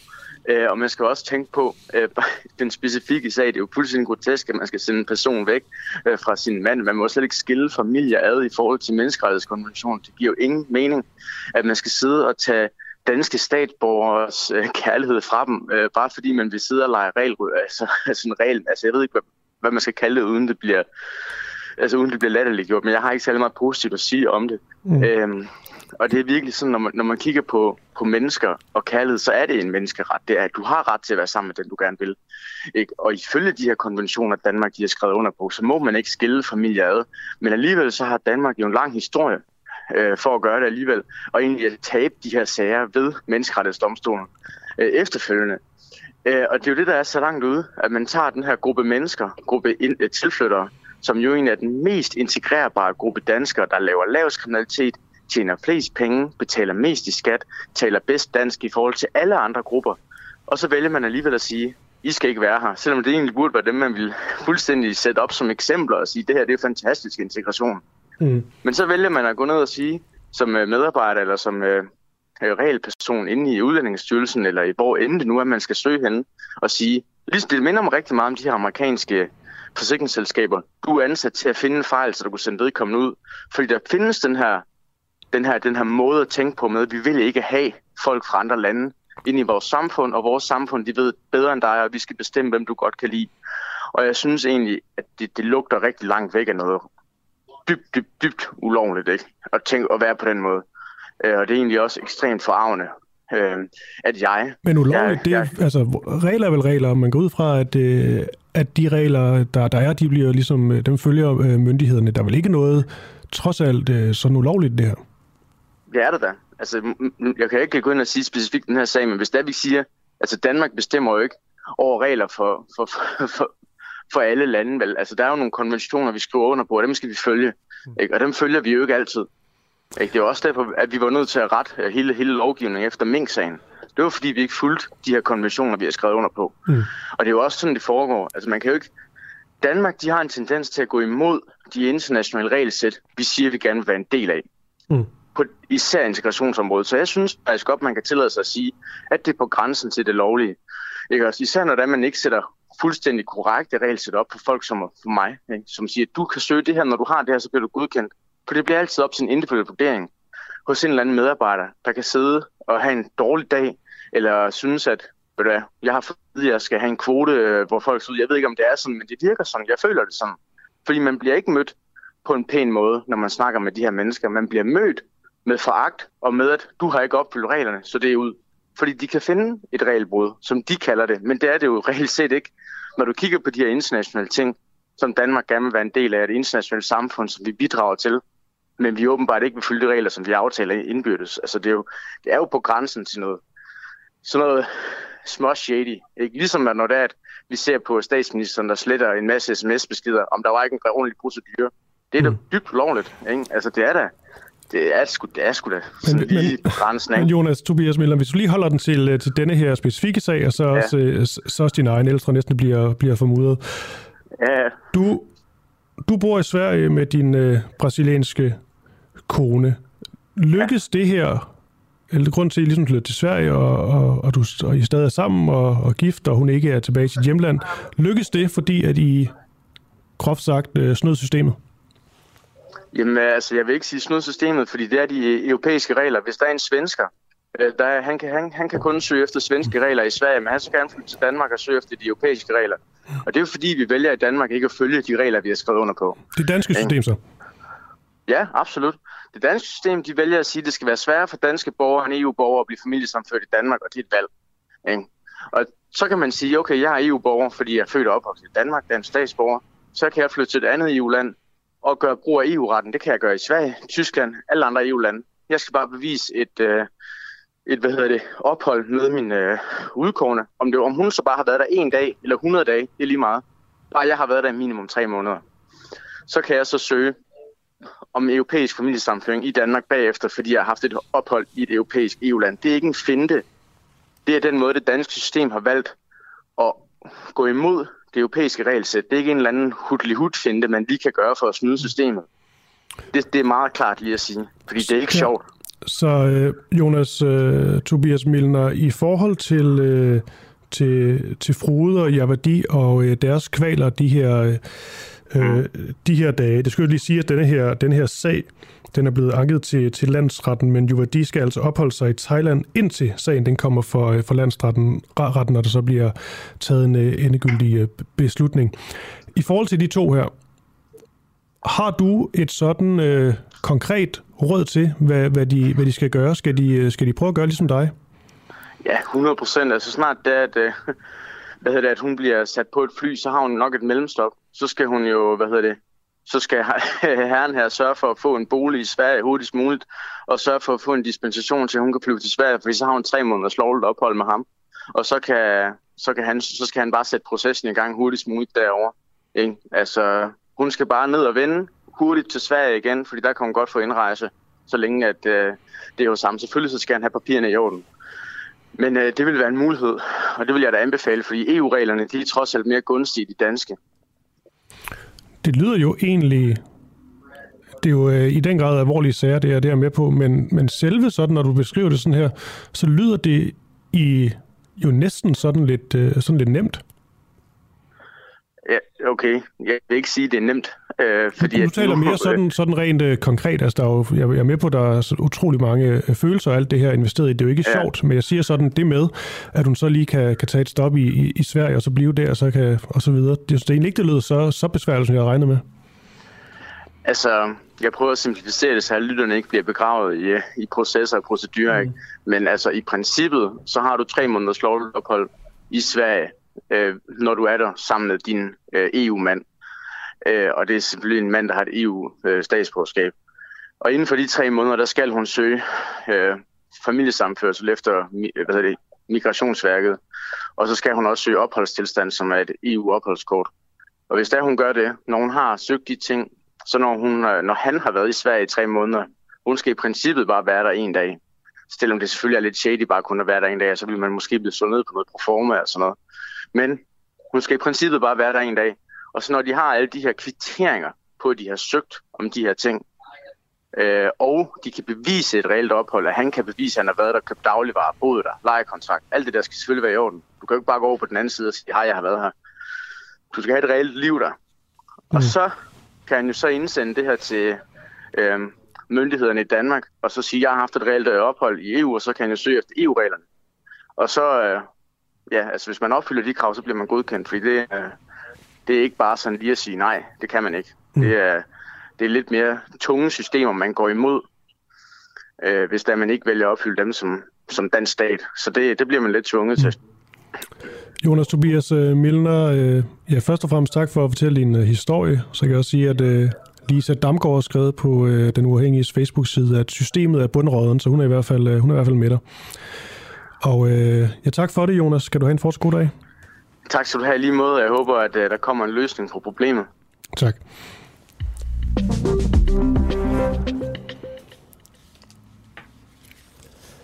Den øh, næste lille historie her, det er sådan en, som øh, jeg personligt rigtig godt, øh, godt kan lide. Det er sådan en, øh, en gliden skuldre med de, øh, med de magtfulde og kongelige øh, historie. For spørgsmålet er om øh, forsvarschefens sikkerhedspolitiske kursus, som de afholder, eller han har afholdt, virkelig er for, for, altså for, for eliten, om den er ren lobbyisme. Og så lidt baggrund her, fordi det er sådan, at hvert år, der afholder forsvarschefen et såkaldt sikkerhedspolitisk kursus. Og det her kursus, det forsøger med forsvarets egne ord at etablere et netværk mellem deltagerne og skabe kontakt og forståelse mellem forsvaret og ledere fra alle dele af det danske samfund. Og så til det måske interessante. Det er, at med på det her kursus, så er der hvert år en blanding af folk fra militæret, der er også efterretningstjenester i Skandinavien, der er også kendte journalister med, der er topfolk fra erhvervslivet, og så er der altså også som, øh, øh, som toppen af kransekagen kronprins Frederik og prins Joachim. Og øh, for ligesom at komme med her, så skal man have en personlig invitation fra, øh, fra forsvarschefen. Og øh, der er vist også noget omkring øh, nogle, øh, nogle penge, det, det koster, men det kommer vi alt sammen øh, ind på, fordi øh, den næste gæst det er en tidligere kursusdeltager. Og øh, jeg er interesseret i at vide, hvad det ligesom er, denne her udvalgte skare af eliten, så den får et, øh, et indblik i, hvordan det hele det ligesom øh, fungerer. Peter, Peter, undskyld, øh, Ernst, ved er du med? Ja, det er jeg. Du er stifter af Olfi, og du har altså været, øh, været med til et af de her øh, kurser. Det er korrekt. Først og fremmest, øh, Peter, må jeg næsten lige øh, prøve at finde ud af, hvordan du øh, kom med. Var det på grund af dit øh, navn, titel, eller havde det noget med penge at gøre? Altså, jeg øh, var for 10 år siden ansat på Jyllandsposten, hvor jeg havde fået forsvaret som stofområde. Og jeg har en fortid i forsvaret, hvor jeg helt tilbage i 90'erne kunne huske, at jeg havde været det, man kalder momentstyrke for SIKU, forsvarschefens sikkerhedspolitiske kursus, som bare i daglig tale forsvaret hedder SIKU. Og momentstyrke, det var sådan, hvor vi skulle vise noget af, hvad hæren kunne. Jeg var i livgarden dengang. Og, og da jeg så fik øh, det ansvar på Jyllandsposten at dække forsvaret, der kunne jeg huske, at der var det her SIGO, og så undersøgte jeg, om det stadig eksisterede, og der fandt jeg ud af, at det eksisterede stadig. Og så skrev jeg sådan set, fandt ud af, hvem der var kursusleder, og hvem der stod for at sammensætte det hold, som skulle på SIKO, og så gjorde jeg opmærksom på mig selv og sagde, at jeg var blevet forsvarsmedarbejder på Jyllandsposten, og jeg ville da sætte pris på, hvis øh, de overvejede at tage mig med på det næste hold. Og jeg blev inviteret af forsvarschefen, der dengang hed Knud Bartels, til at være med på det hold, og jeg mener, jeg var med i 2011. Og det var sådan et hold med 25 mand, tror jeg, vi var. Øh, så øh, jeg gjorde selv opmærksom på mig selv og kom derefter i betragtning, og jeg tror ikke, at jeg havde været kommet i betragtning, hvis ikke jeg selv havde gjort opmærksom på mig selv. Og det hører lige med til historien, at øh, når man så har været på SIKU, et kursus, der varer to uger, adskilt af noget mellemrum, og når man har været på det, så bliver man efterfølgende hvert år inviteret til det, der hedder Forsvarschefens Sikkerhedspolitiske Seminar, altså SIKU og SIKSEM. Og SIKSEM, det er sådan mm. en fredag lørdag, hvor, øh, hvor, hvor man så mødes, og altså, øh, ja. Så jeg har været med for mange år siden, og jeg har været med til alle de SIKSEM'er efterfølgende, som jeg kunne være med på. Er det rigtigt forstået, at deltagerne de øh, betaler hver 50.000 for at være med? Det lyder meget rigtigt. Altså dengang jeg var med, der kostede det 36.000. Mm. Og det var jo noget, som øh, Jyllandsposten øh, betalte sammen med nogle fonde. Altså journalister mm. har nogle øh, muligheder for at søge. Altså det var ikke egen lomme? Øh, hvad for noget? Det var ikke egen lomme, nej. Nej, det var det ikke. Det var det ikke. Det blev betalt af arbejdsplads. Mm eller fonde, altså inden for journalistbranchen, der er der nogle fonde, man kan søge til at støtte. Jeg tror, der var to fonde, og så resten gik af nogle penge, som jeg ligesom havde til rådighed i efteruddannelse hvert år. Så de tre ting lagt sammen gjorde, at jeg kunne komme på det her kursus. Da du var afsted på kursus, var, øh, var kronprins Frederik og prins Joachim også med der? Nej, de er kommet til efterfølgende. Jeg tror, kronprins Frederik han har vel først været med i år, som jeg forstår det. Mm. Øh, og nu har der ikke været, skal det jo retteligt siges, det vi kalder SIGSEM de sidste to år på grund af corona. Mm. Så øh, vi har ikke været samlet i sådan blandt tidligere øh, deltagere i de seneste to og et halvt år. Mm. Men har du noget bud på, hvorfor eksempelvis en kronprins Frederik han skal, han skal med til, til, til det her? Jeg synes, det giver øh, super god mening. Altså tro mig, er der nogen, der er kritisk over for forsvaret, så er det mig. Øh, men lige præcis SIKO og SIXEM, det har jeg faktisk ikke noget udsæt på. Tværtimod synes jeg, det er et fabelagtigt kursus, som andre ministerier kunne lære noget af. Og så er jeg med på, at øh, ja, det er jo en udvælgelse, og det er nogle øh, få mennesker, der bliver inviteret med. Øh, men omvendt må også sige, det, det koster jo også, og, og det er et dyrt kursus, og derfor koster det. Og derfor giver det også god mening, at man selvfølgelig inviterer folk, der har mulighed for at betale, og som hvis øh, arbejdspladser synes, det er en god idé. Øh, altså, kronprins Frederik har jo en fortid i formandskorpset, og han er jo admiral, øh, og han har jo i øvrigt øh, officersgrad i alle tre værn, så han er jo en del af forsvaret, og forsvaret gør, altså, er jo en del af kongehuset. Forsvaret står vagt om øh, de kongelige slotte og palæer, så på den måde synes jeg egentlig, det er helt naturligt, og det samme med prins Joachim. Ja, men, øh, øh, men hvis vi bare lige ja. glemmer de, de kongelige et øjeblik, i forhold til det, du ja, siger her, ja, at du synes, det giver, de giver god mening, dem der ligesom deltager ja. til det her, så sagde du vel på sin vis også her, Peter, at, øh, at det giver mening, at fordi det er dyrt, det her kursus, at dem, der rent faktisk har penge, eller sidder højt op på, på, på magten, øhm, at det er dem, der kommer med til kurset. Det virker jo sådan lidt... Øh, jeg ved ikke, nu, nu sagde jeg, fik jeg nævnt noget, øh, noget lobbyisme i starten af mit indslag, for det virker jo virkelig til, at det her er en, altså en lille udvalgt skare, og du rent faktisk har brug for at have noget magt og nogle penge for at have en chance for at komme med. Jo, jo, det, det kan du sige. Og, altså, jeg, jeg sagde, at jeg synes ikke, ja, det er godt, at jeg sagde det. Jamen, min mening var ikke, at det er godt, at det er folk, der kan betale for det. Min mening var, at det er et dyrt kursus, og jeg synes, det er rimeligt, at dem, der er på kurset, de betaler for det. Der, hvor jeg synes, det giver god mening, det er, at det giver mulighed for forsvaret til at fortælle dem, der samarbejder med forsvaret, hvad forsvaret i virkeligheden handler om. Og så giver det et netværk efterfølgende. Og jeg må bare sige, som journalist har det været en kæmpe gave at få adgang til det netværk af folk, der er øh, har været på SIGO og kommer på de her SIGSEM-seminarer. Og øh, Men, jeg vil så ja. også bare sige, at, at, mm. at, at, øh, at øh, man skal jo ikke tro, at det er sådan en rygklapperklub. Altså, tro mig, der har været dårlig stemning når jeg har stillet spørgsmål på SIGSEM, og at øh, folk øh, ligesom går i grupper, ikke? fordi jeg har jo i, i kredse af forsvaret været persona non grata på grund af min afdækning af nepotisme og mine kritiske spørgsmål til den ene og den anden og den tredje.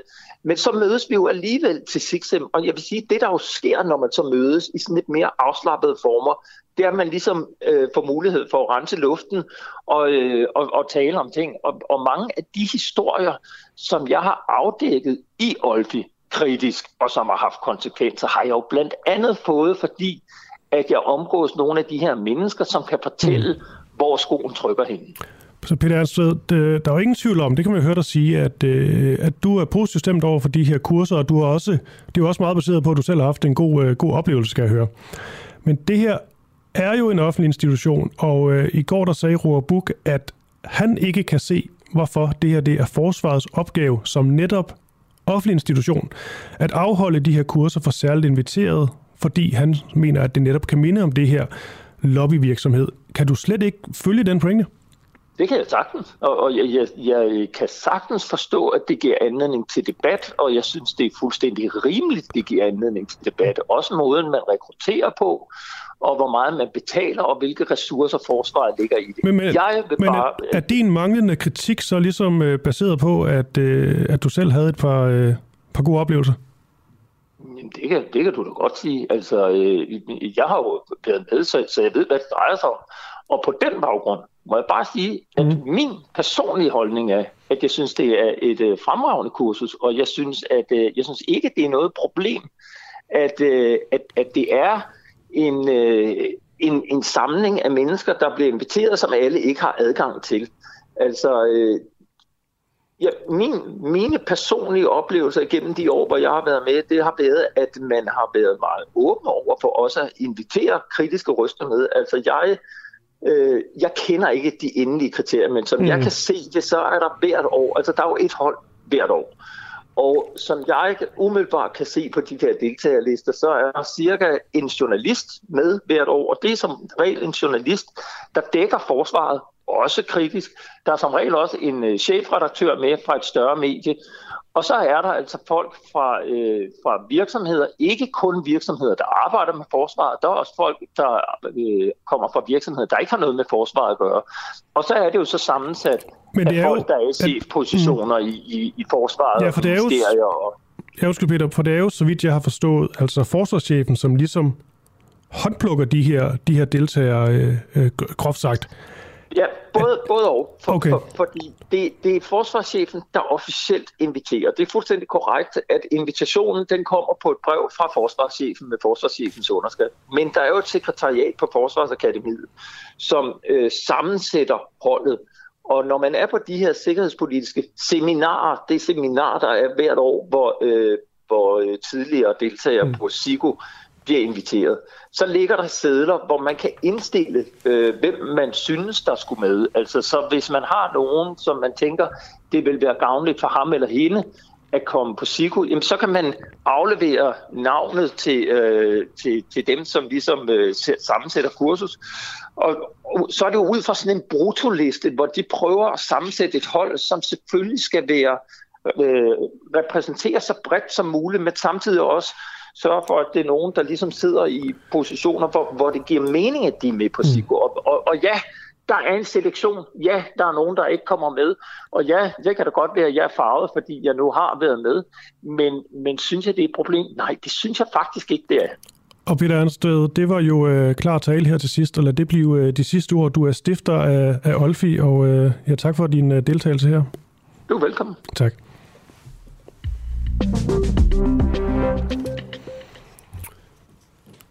Er det normal praksis at øh, slette sms'er i øh, statsministeriet? Det er jo den helt store øh, snak og sag her, her til morgen. Og en af dem, blandt mange skal lige siges, der siger klart nej, det er tidligere folketingsmedlem og i dag politisk kommentator hos Ekstrabladet, Joachim B. Olsen. Godmorgen, Joachim. Hov, jeg skal lige se, om du er tændt. Er du på nu? Det er sjovt, at jeg bare står og taler, mens jeg ikke lægger mærke til, at, at han ikke er koblet i telefonen endnu. Nå. Men uh, Joachim. Olsen, uh, hørte du mit, uh, mit lille oplæg her? Nej, det gjorde jeg desværre ikke. Det var, det var helt kort og, øh, og godt, så jeg, jeg giver det bare lige igen. Spørgsmålet er jo bare, hvorvidt det er normal praksis at slette de her sms'er, som, øh, som er sket i statsministeriet. Og der er du jo en af dem, blandt mange, som siger et, øh, et, et, et klart nej. Og du taler faktisk om, at det her det er et, øh, et aktivt, koordineret forsøg på at dække over denne her minkskandale, når de netop vælger at slette de her sms'er, altså op til aflivning af de, øh, af de danske mink, hvilket jo øh, kom frem øh, i går, at statsminister Mette Frederiksen også var, var blandt de, dem, der har slettet sms'er. Det her med, Joachim B. Olsen, du kalder det for uden for almindelig praksis at, øh, at slette sms'er. Jeg vil gerne lige høre, hvor du, har, øh, hvor du lige har det fra. Øhm, det har jeg... Øh, altså i går, øh, da den her historie den kom frem, så ringede jeg rundt øh, til folk i mit politiske netværk, øh, tidligere ministre, særlige rådgiver og sådan noget. Og øh, fik at vide, at det er ikke almindelig praksis. Øh, jeg fik at vide, at når man for eksempel er særlig rådgiver, taler med flere tidligere særlige rådgiver, når man starter som særlig rådgiver, så er man til sådan et infokursus i Justitsministeriet.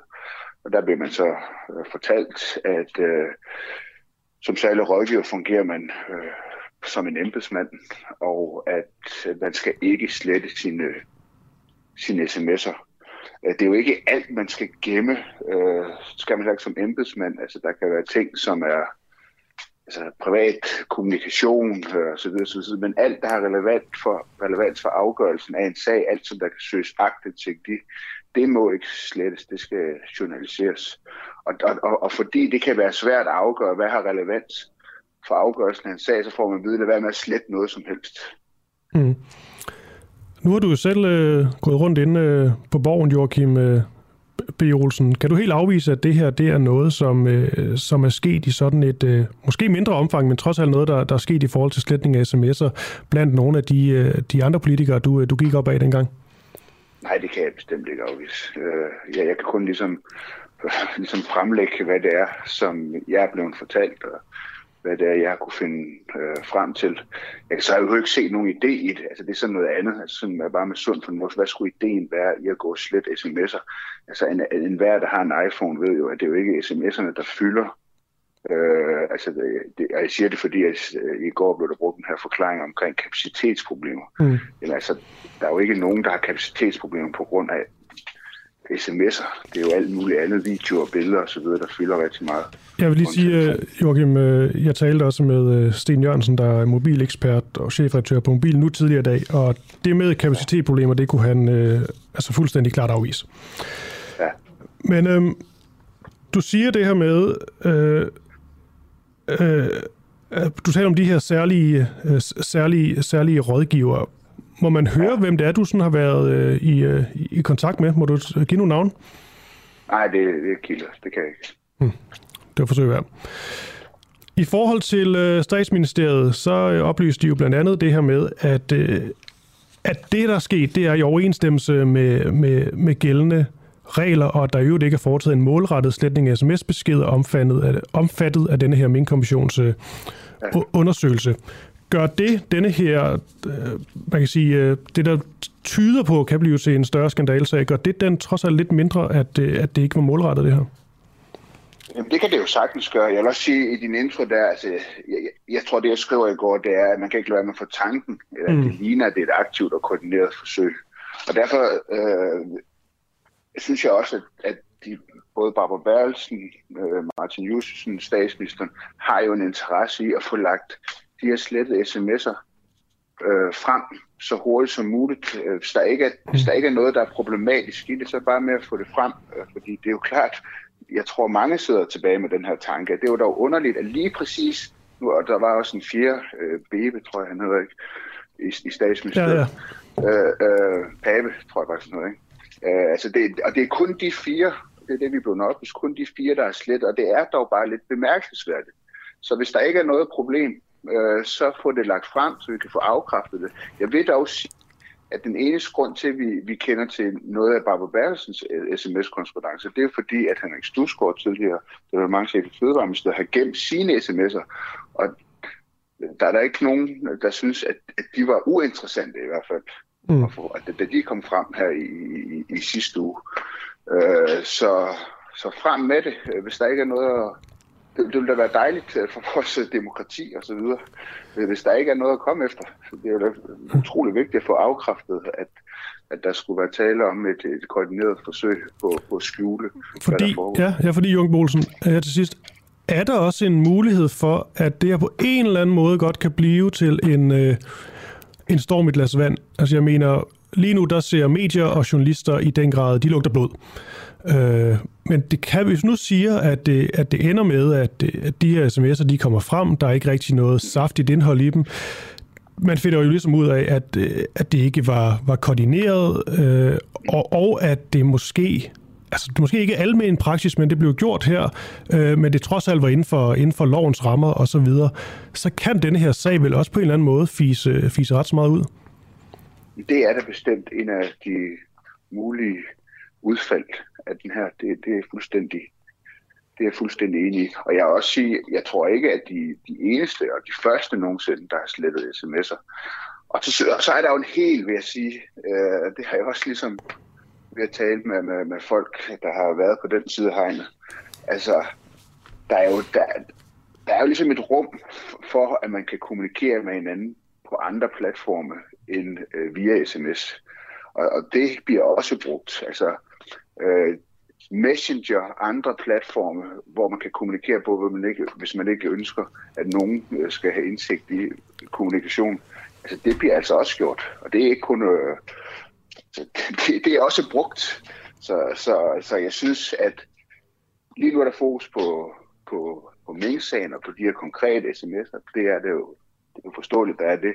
Men måske man skulle have en diskussion af, hvordan er det egentlig, at offentligheden kan få indsigt i, hvad det er, der foregår, når der bliver truffet øh, beslutninger, som har betydning mm. Øh, for, vores, øh, for vores land. Fordi der er jo altså andre måder, man kan kommunikere på, og måske er det i virkeligheden svært øh, at, at, at få indblik i det, som vi ifølge den lovgivning, som politikerne selv har vedtaget, offentlighedsloven, altså det er nok svært egentlig at få indblik i det, når det kommer til stykket.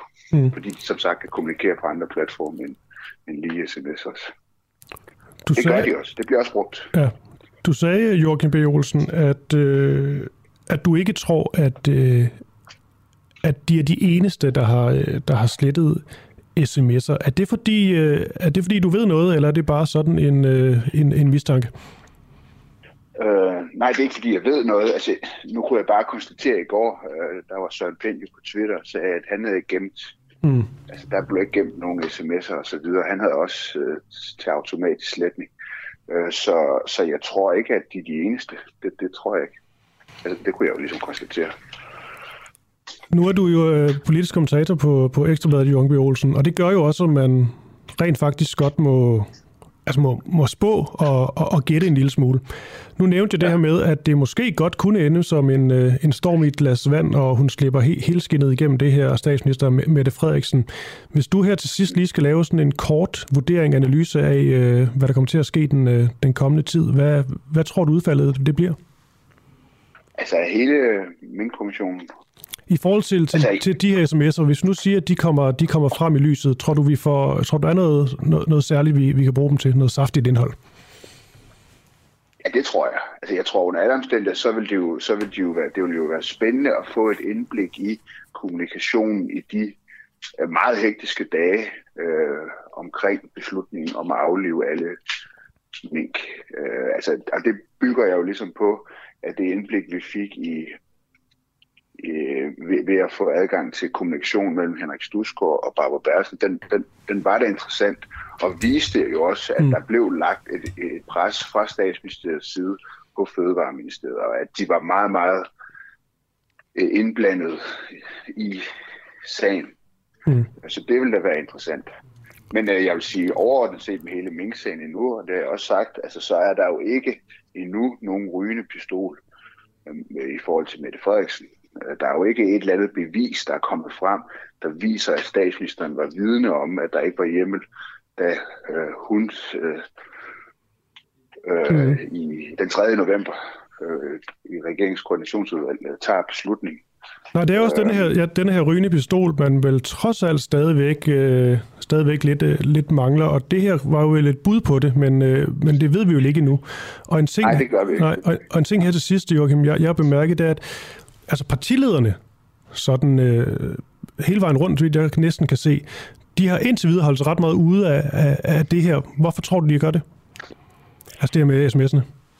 Ja, altså man kan jo sige, jeg synes jo, at Blå Blok fra starten øh, har håndteret den her sag på en underlig og, og, og efter min opfattelse forkert måde ved, at inden undersøgelsen overhovedet var gået i gang, og så, og, og, og så kræve, at Mette Frederiksen skulle få en rigsret, de stemte for et borgerforslag, øh, som sagde, at Mette Frederiksen skulle få en. Det synes jeg var en meget, meget mærkelig tilgang, og derfor så synes jeg også, at Blå Blok lidt har undergravet deres troværdighed, fordi øh, det er jo som om, at de bare vil have Mette Frederiksen for en rigsret, uden der overhovedet er i skyggen af et bevis for, at hun rent faktisk har været vidne om, der ikke var lovhjemmel.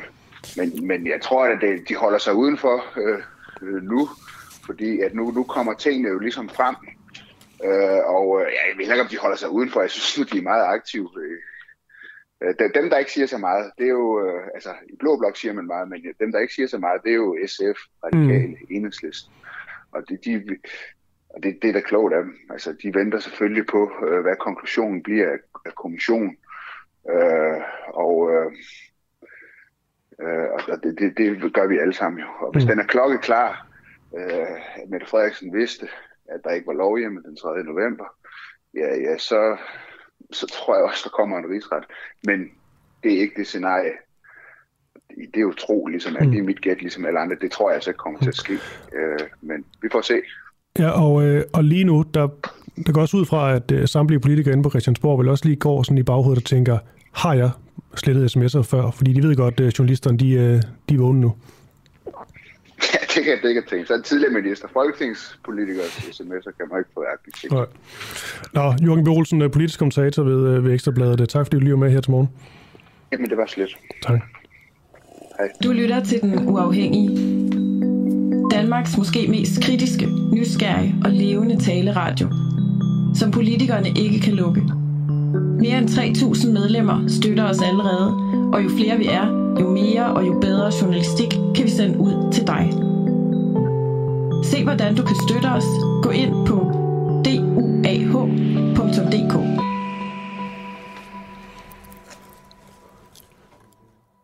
Nu skal vi til en, øh, til en historie, som, øh, som vi også har fulgt her på Den Uafhængige i et, øh, et stykke tid, og det er en øh, historie, der er alvorlig, seriøs, men også på sin vis sådan lidt, øh, lidt underholdende. Det handler noget med, øh, det handler lidt om at, at gå og vedligeholde og gøre rent øh, sådan ikke for sjov, men på nogle steder, som alligevel skal rives ned. På en eller anden måde noget, der kan sådan umiddelbart fremstå en lille smule absurd. For det er sådan, at de øh, danske minkfarme de skal være i øh, tip-top stand, når en taxationskommission på et eller andet tidspunkt kommer ud for at vurdere dem, for at finde ud af, hvor meget de her minkavlere de skal have i erstatning.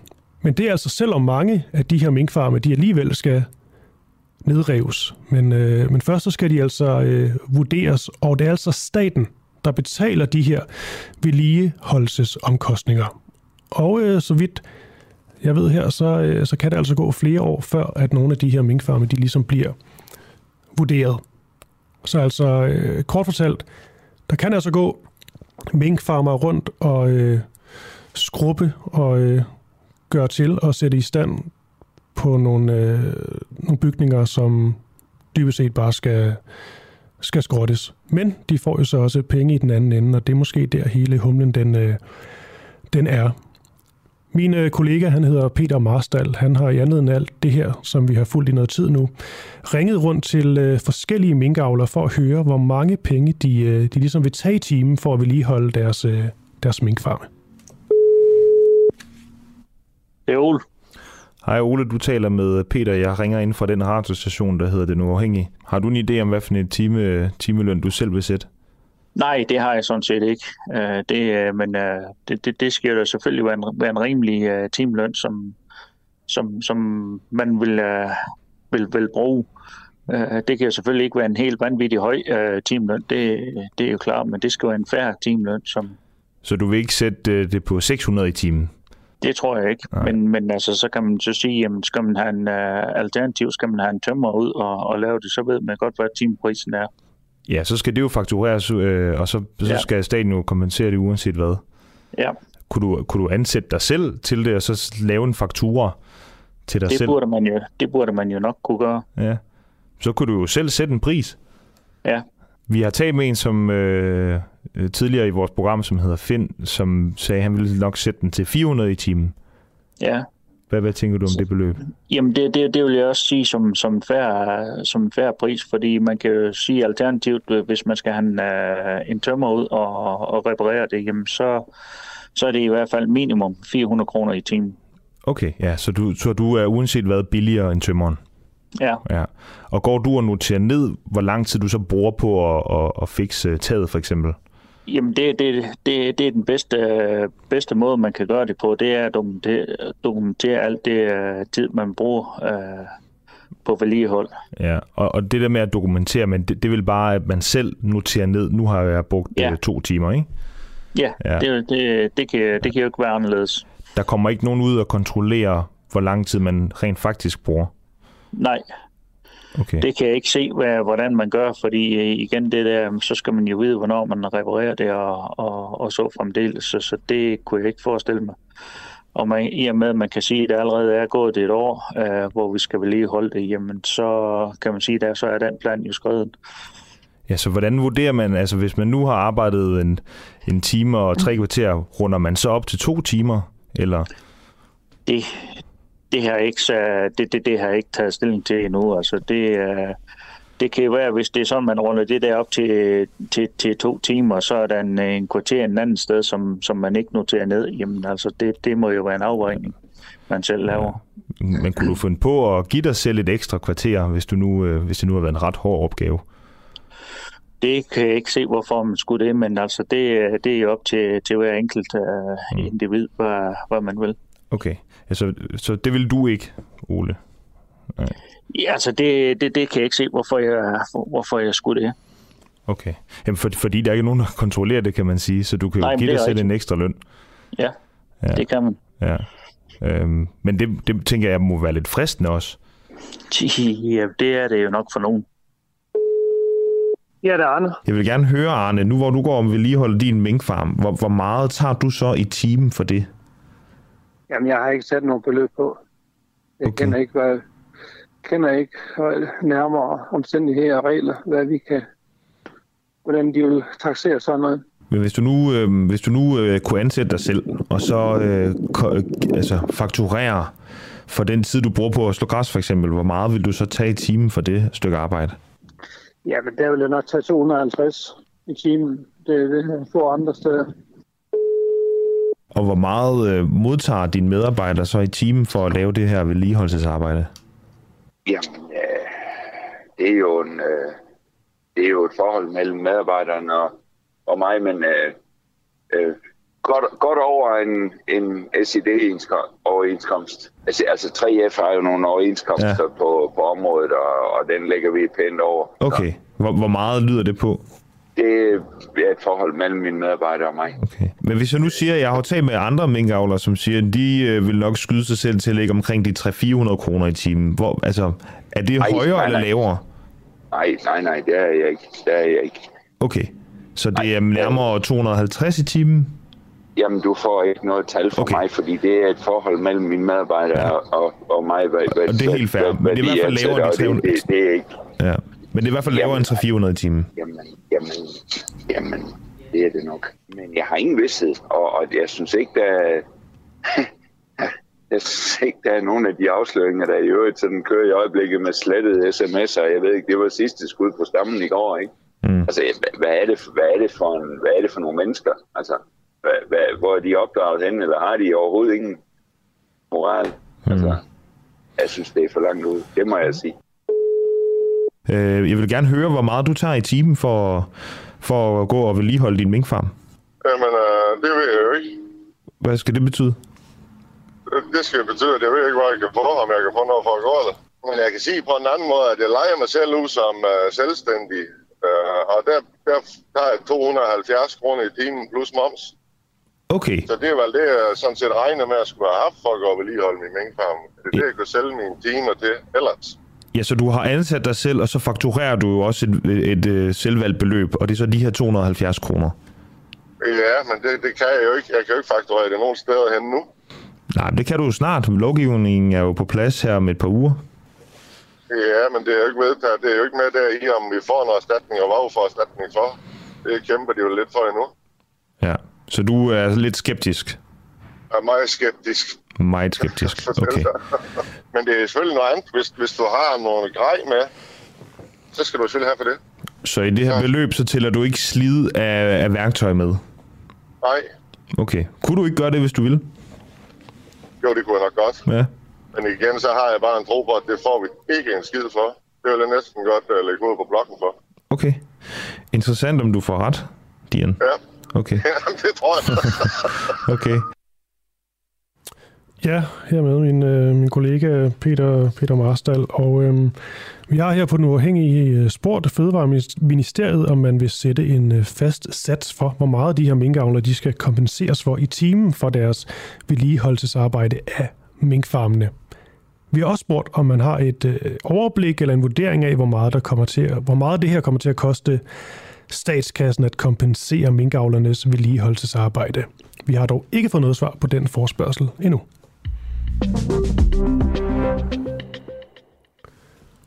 Er den danske klimapolitik forfejlet? Det er et, øh, et svar, vi øh, jagter i, øh, i denne her uge og har fået alle mulige aktører på, som langt hen ad vejen er ret så kritisk over for øh, regeringens øh, klimapolitik, og også denne her måde, som Mette Frederiksen, Dan Jørgensen osv., de øh, turnerer rundt på i udlandet med at hype den, øh, den grønne omstilling herhjemme og Danmark som et forgangsland osv.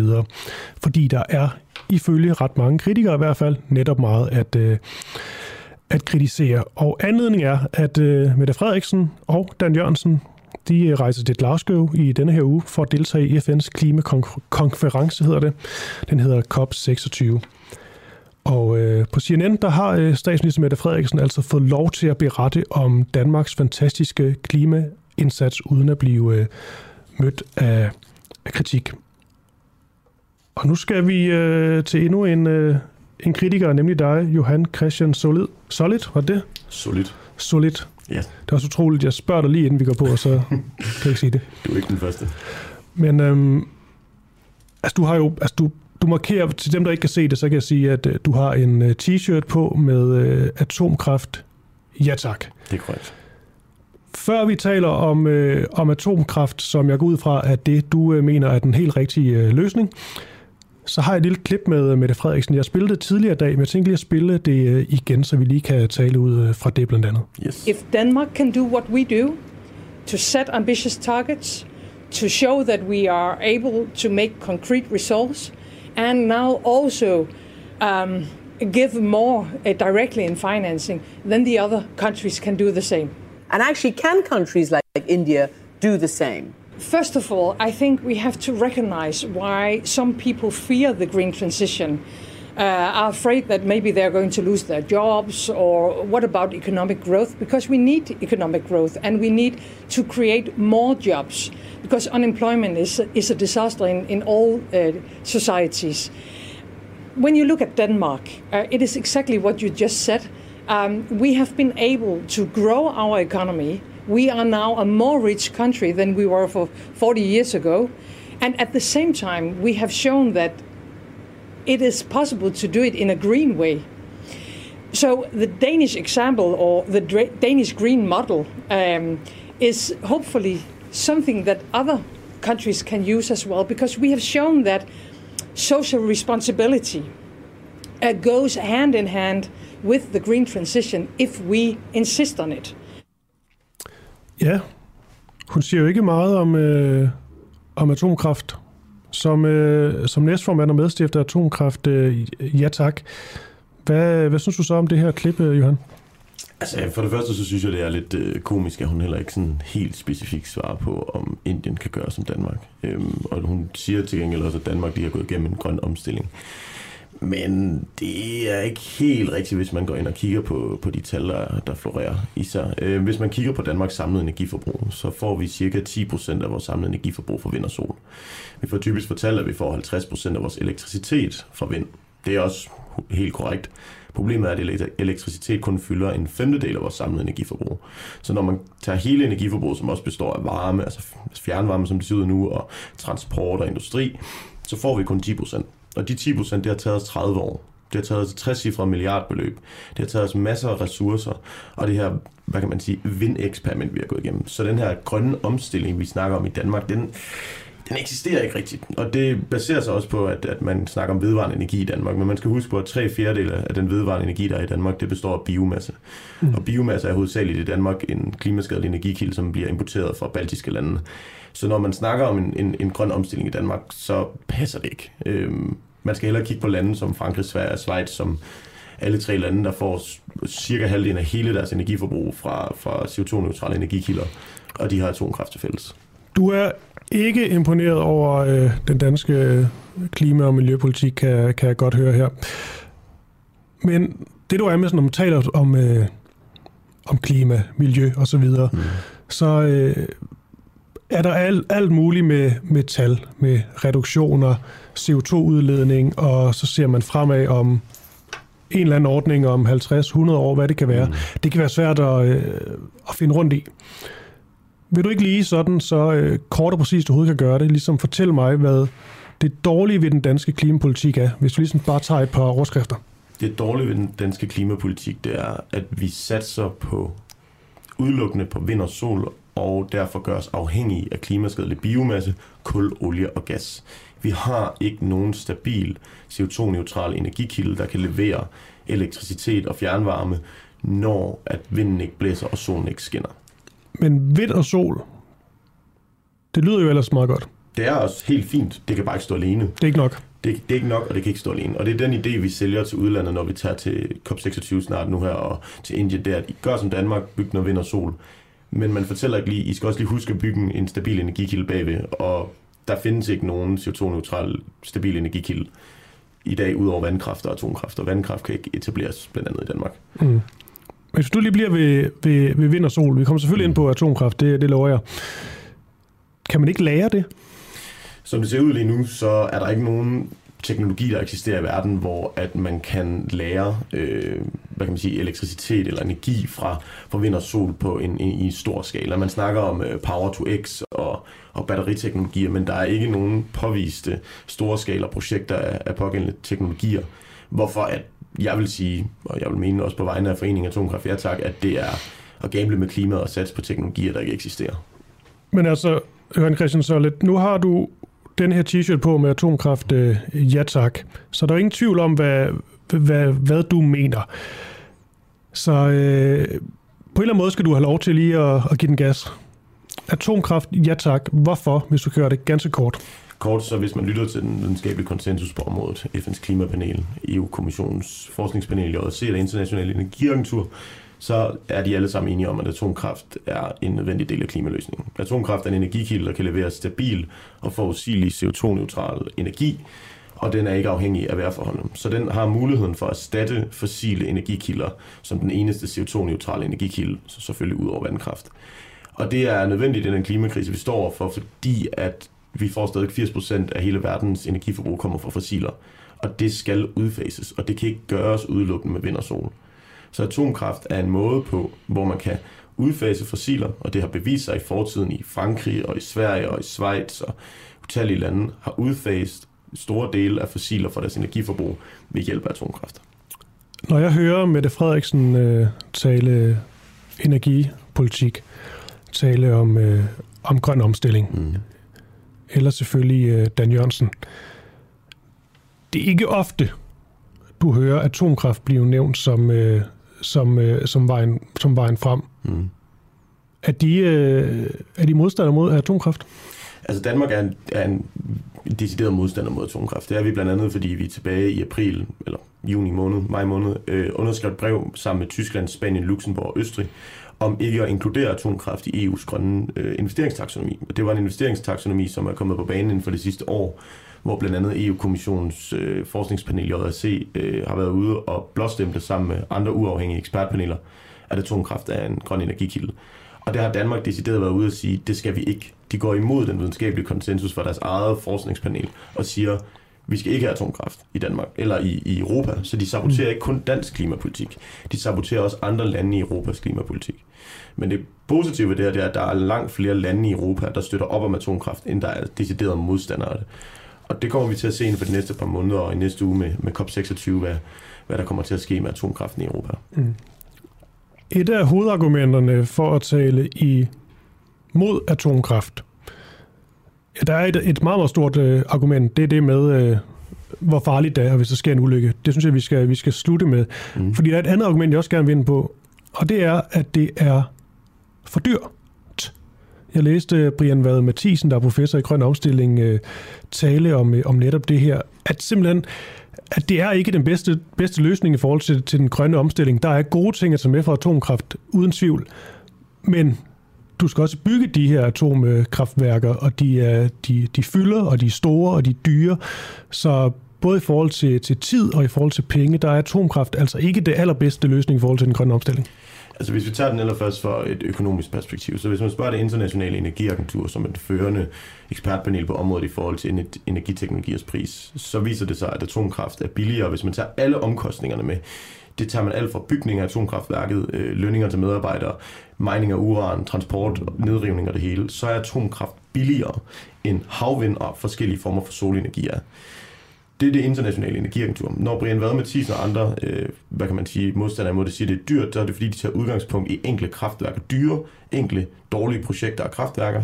Så tager de et værk og bruger det som at generalisere det ud på alle. Hvorimod vi kigger på de tal, hvor det gennemsnit af alle projekter, der er i gangværende, og der viser det sig, at det er billigere. I forhold til byggetiden med atomkraft, så hvis du sammenligner øh, Danmarks udbygning af vind og sol fra 2009 til 2019, med den for eksempel den franske eller den svenske udbygning af atomkraft tilbage i 80'erne, så er det 4 til fem gange hurtigere udbygning af atomkraft, der skete i Sverige og i Frankrig end den danske vindcase. Og det er det bedste tidspunkt i Danmarks udbygning af vind, vi har taget udgangspunkt i her.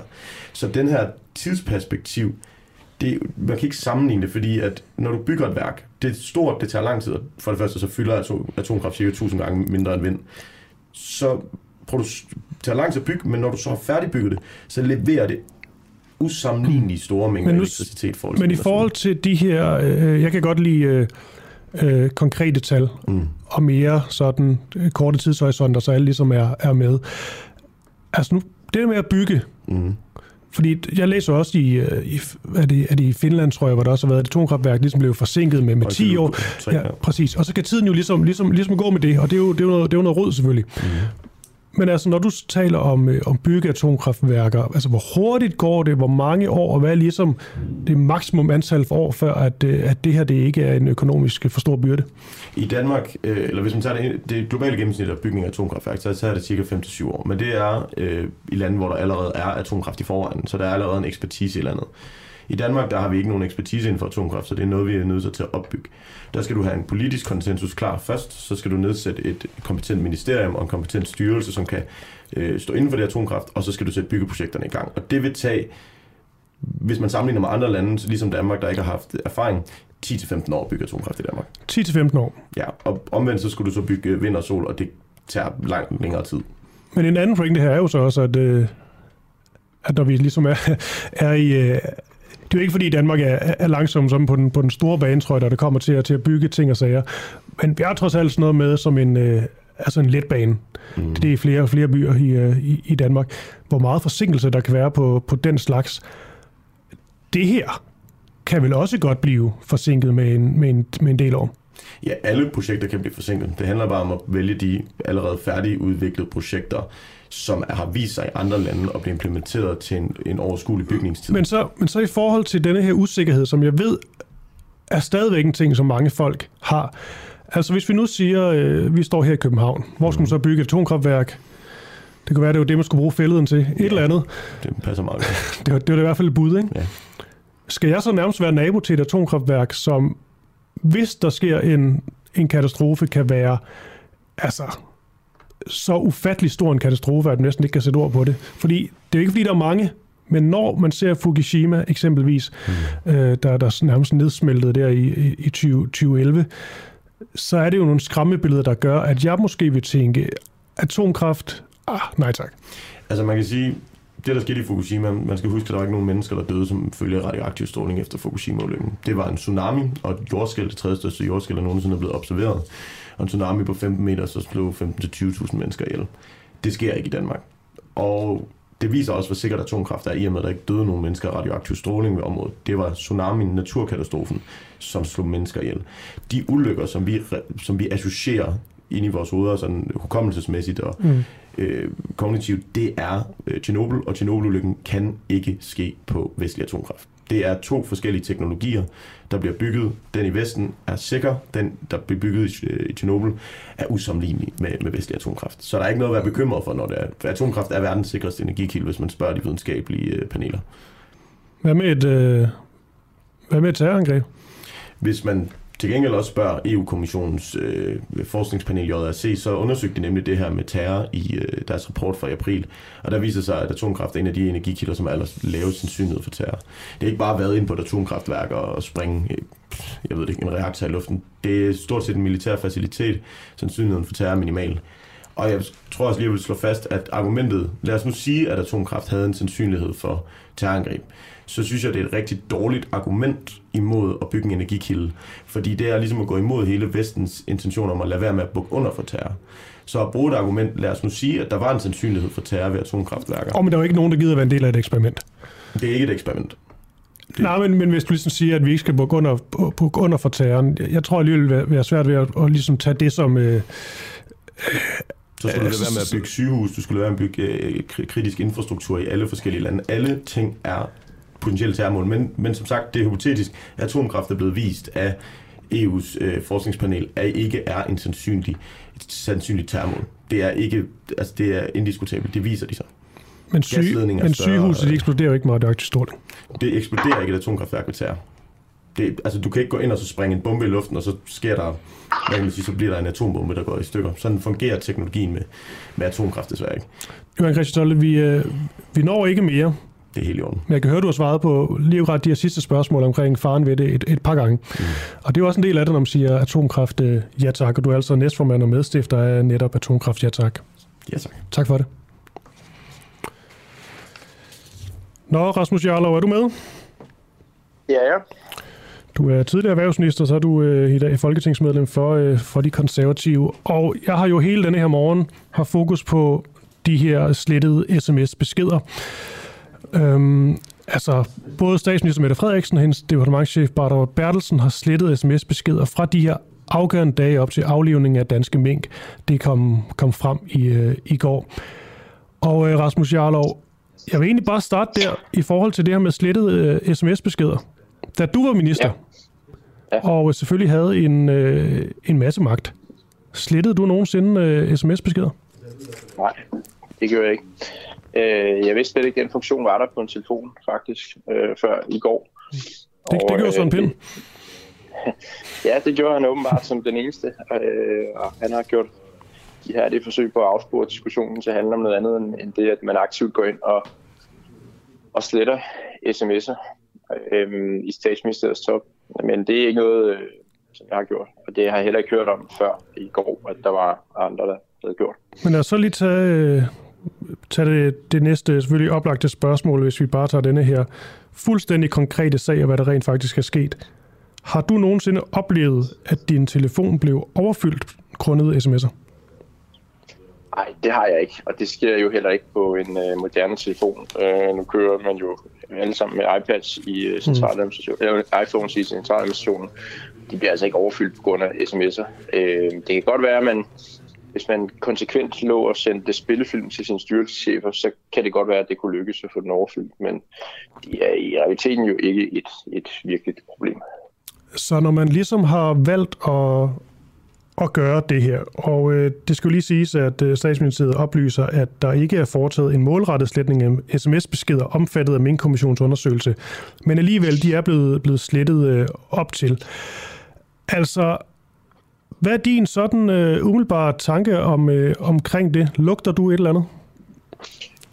Det må jeg da sige, at jeg gør, fordi vi har jo set de sms'er, som Barbara Bertelsen, statsministeriets departementchef, har sendt til departementchefen ja. i Fødevareministeriet. Og det var der artige sager, skal jeg love for. Øh, og også en del af sagsbehandlingen i, hvordan sagen skulle håndteres. Så øh, det, at man så konsekvent sletter sms'er, gør jo så kun, at man kan, man kan spekulere på, hvad der ellers lå af ting fra resten af statsministeriet. Og, øh, og det, det, er, øh, ja, det, det er jo selvfølgelig mistænkeliggørende, at man mm. ikke kan få den øh, information, som har været del af sagsbehandlingen. Men vi er vel trods alt enige om, lige nu der er det mistænkeliggørende, men det vil heller ikke mere end, øh, mere end det på nuværende tidspunkt, fordi nogle slettede sms'er behøves jo ikke at betyde, at betyde alverden. Øh, nej, det er rigtigt. Man kan jo godt forestille sig, at de har helt rent mel i posen, øh, men de bare tilfældigvis ved en fejl og kom til at indstille deres øh, sms'er, sådan så at de blev slettet. Jeg må bare sige, at der er jo bare så mange ting i den her sag, Fornemmer jeg en uh, snært ironi i din stemme, Rasmus? Uh, ja, det må jeg sige. Altså, uh, det er meget, altså, det er meget uh, mistænkeliggørende, at der ikke findes noget referat for det møde i koordinationsudvalget, hvor de har taget beslutninger om at slå mængden ihjel. Øhm, og at vi ved her, at de har brudt loven, fordi de gik i gang med at slå mængden ihjel, Øh, og fire dage senere skriver de til Folketinget, at gerne vil have, at vi ændrer loven, så det bliver lovligt at slå alle mængden ihjel. Og derfor er der ikke så meget diskussion om, hvorvidt loven har været brudt. Øh, det blev den helt øh, ubestrideligt. Mm. Og, øh, og så vil vi gerne vide, hvorfor det sker. Altså helt ærligt, det synes jeg, vi har krav på. Øh, man laver en ulykke, der koster samfundet en erstatning på 19 milliarder kroner. Og så lige pludselig så bliver mails og referater og alt muligt væk øh, over i, øh, i statsministeriet. Det, det er totalt uhørt. Og mm i den grad mistænkeliggørende. Øhm, altså egentlig så, egentlig så kunne man jo bare stoppe sagen her og så konstatere, jamen altså, I har brudt loven, så er det jo sådan for alle andre mennesker, så er det jo nok. Så er det ikke sådan, man skal diskutere hvorfor, men, ja. vi vil gerne vide, hvad der foregår. Men her til sidst, Rasmus Jarlov, jeg vil gerne lige holde fast i de her uh, slettede uh, sms'er. Hvis nu vi siger, at en fra dit, uh, dit eget parti, øh, konservativ, hvis nu kommer frem, at øh, en konservativ politiker eller flere har gjort noget lignende, måske ikke i samme størrelsesorden, men alligevel har gjort noget lignende og har slettet øh, måske potentielt set vigtige sms-beskeder. Hvad, hvad, hvad, hvad tænker du så? Det, jamen, det ved jeg ikke. Altså, det, det ved jeg ikke, om der er nogen, der har. Det kan da godt være. Øh, her handler det om en sag, hvor at der er grund til at være på vagt, mm. fordi at det er jo et, ligner et mønster, at hele statsministeriets top har slettet deres øh, sms'er, mens ingen andre har. Øh, det er det, der er ekstra mistænkeliggørende, samtidig med, at vi har talt om en, en politisk skandale af enorme dimensioner, som har altså brudt loven på en fuldstændig uhørt måde, øh, ikke har stoppet lovbruddet og har forårsaget en skade på 19 milliarder kroner. Så jeg synes, kombinationen af alt det øh, er altså...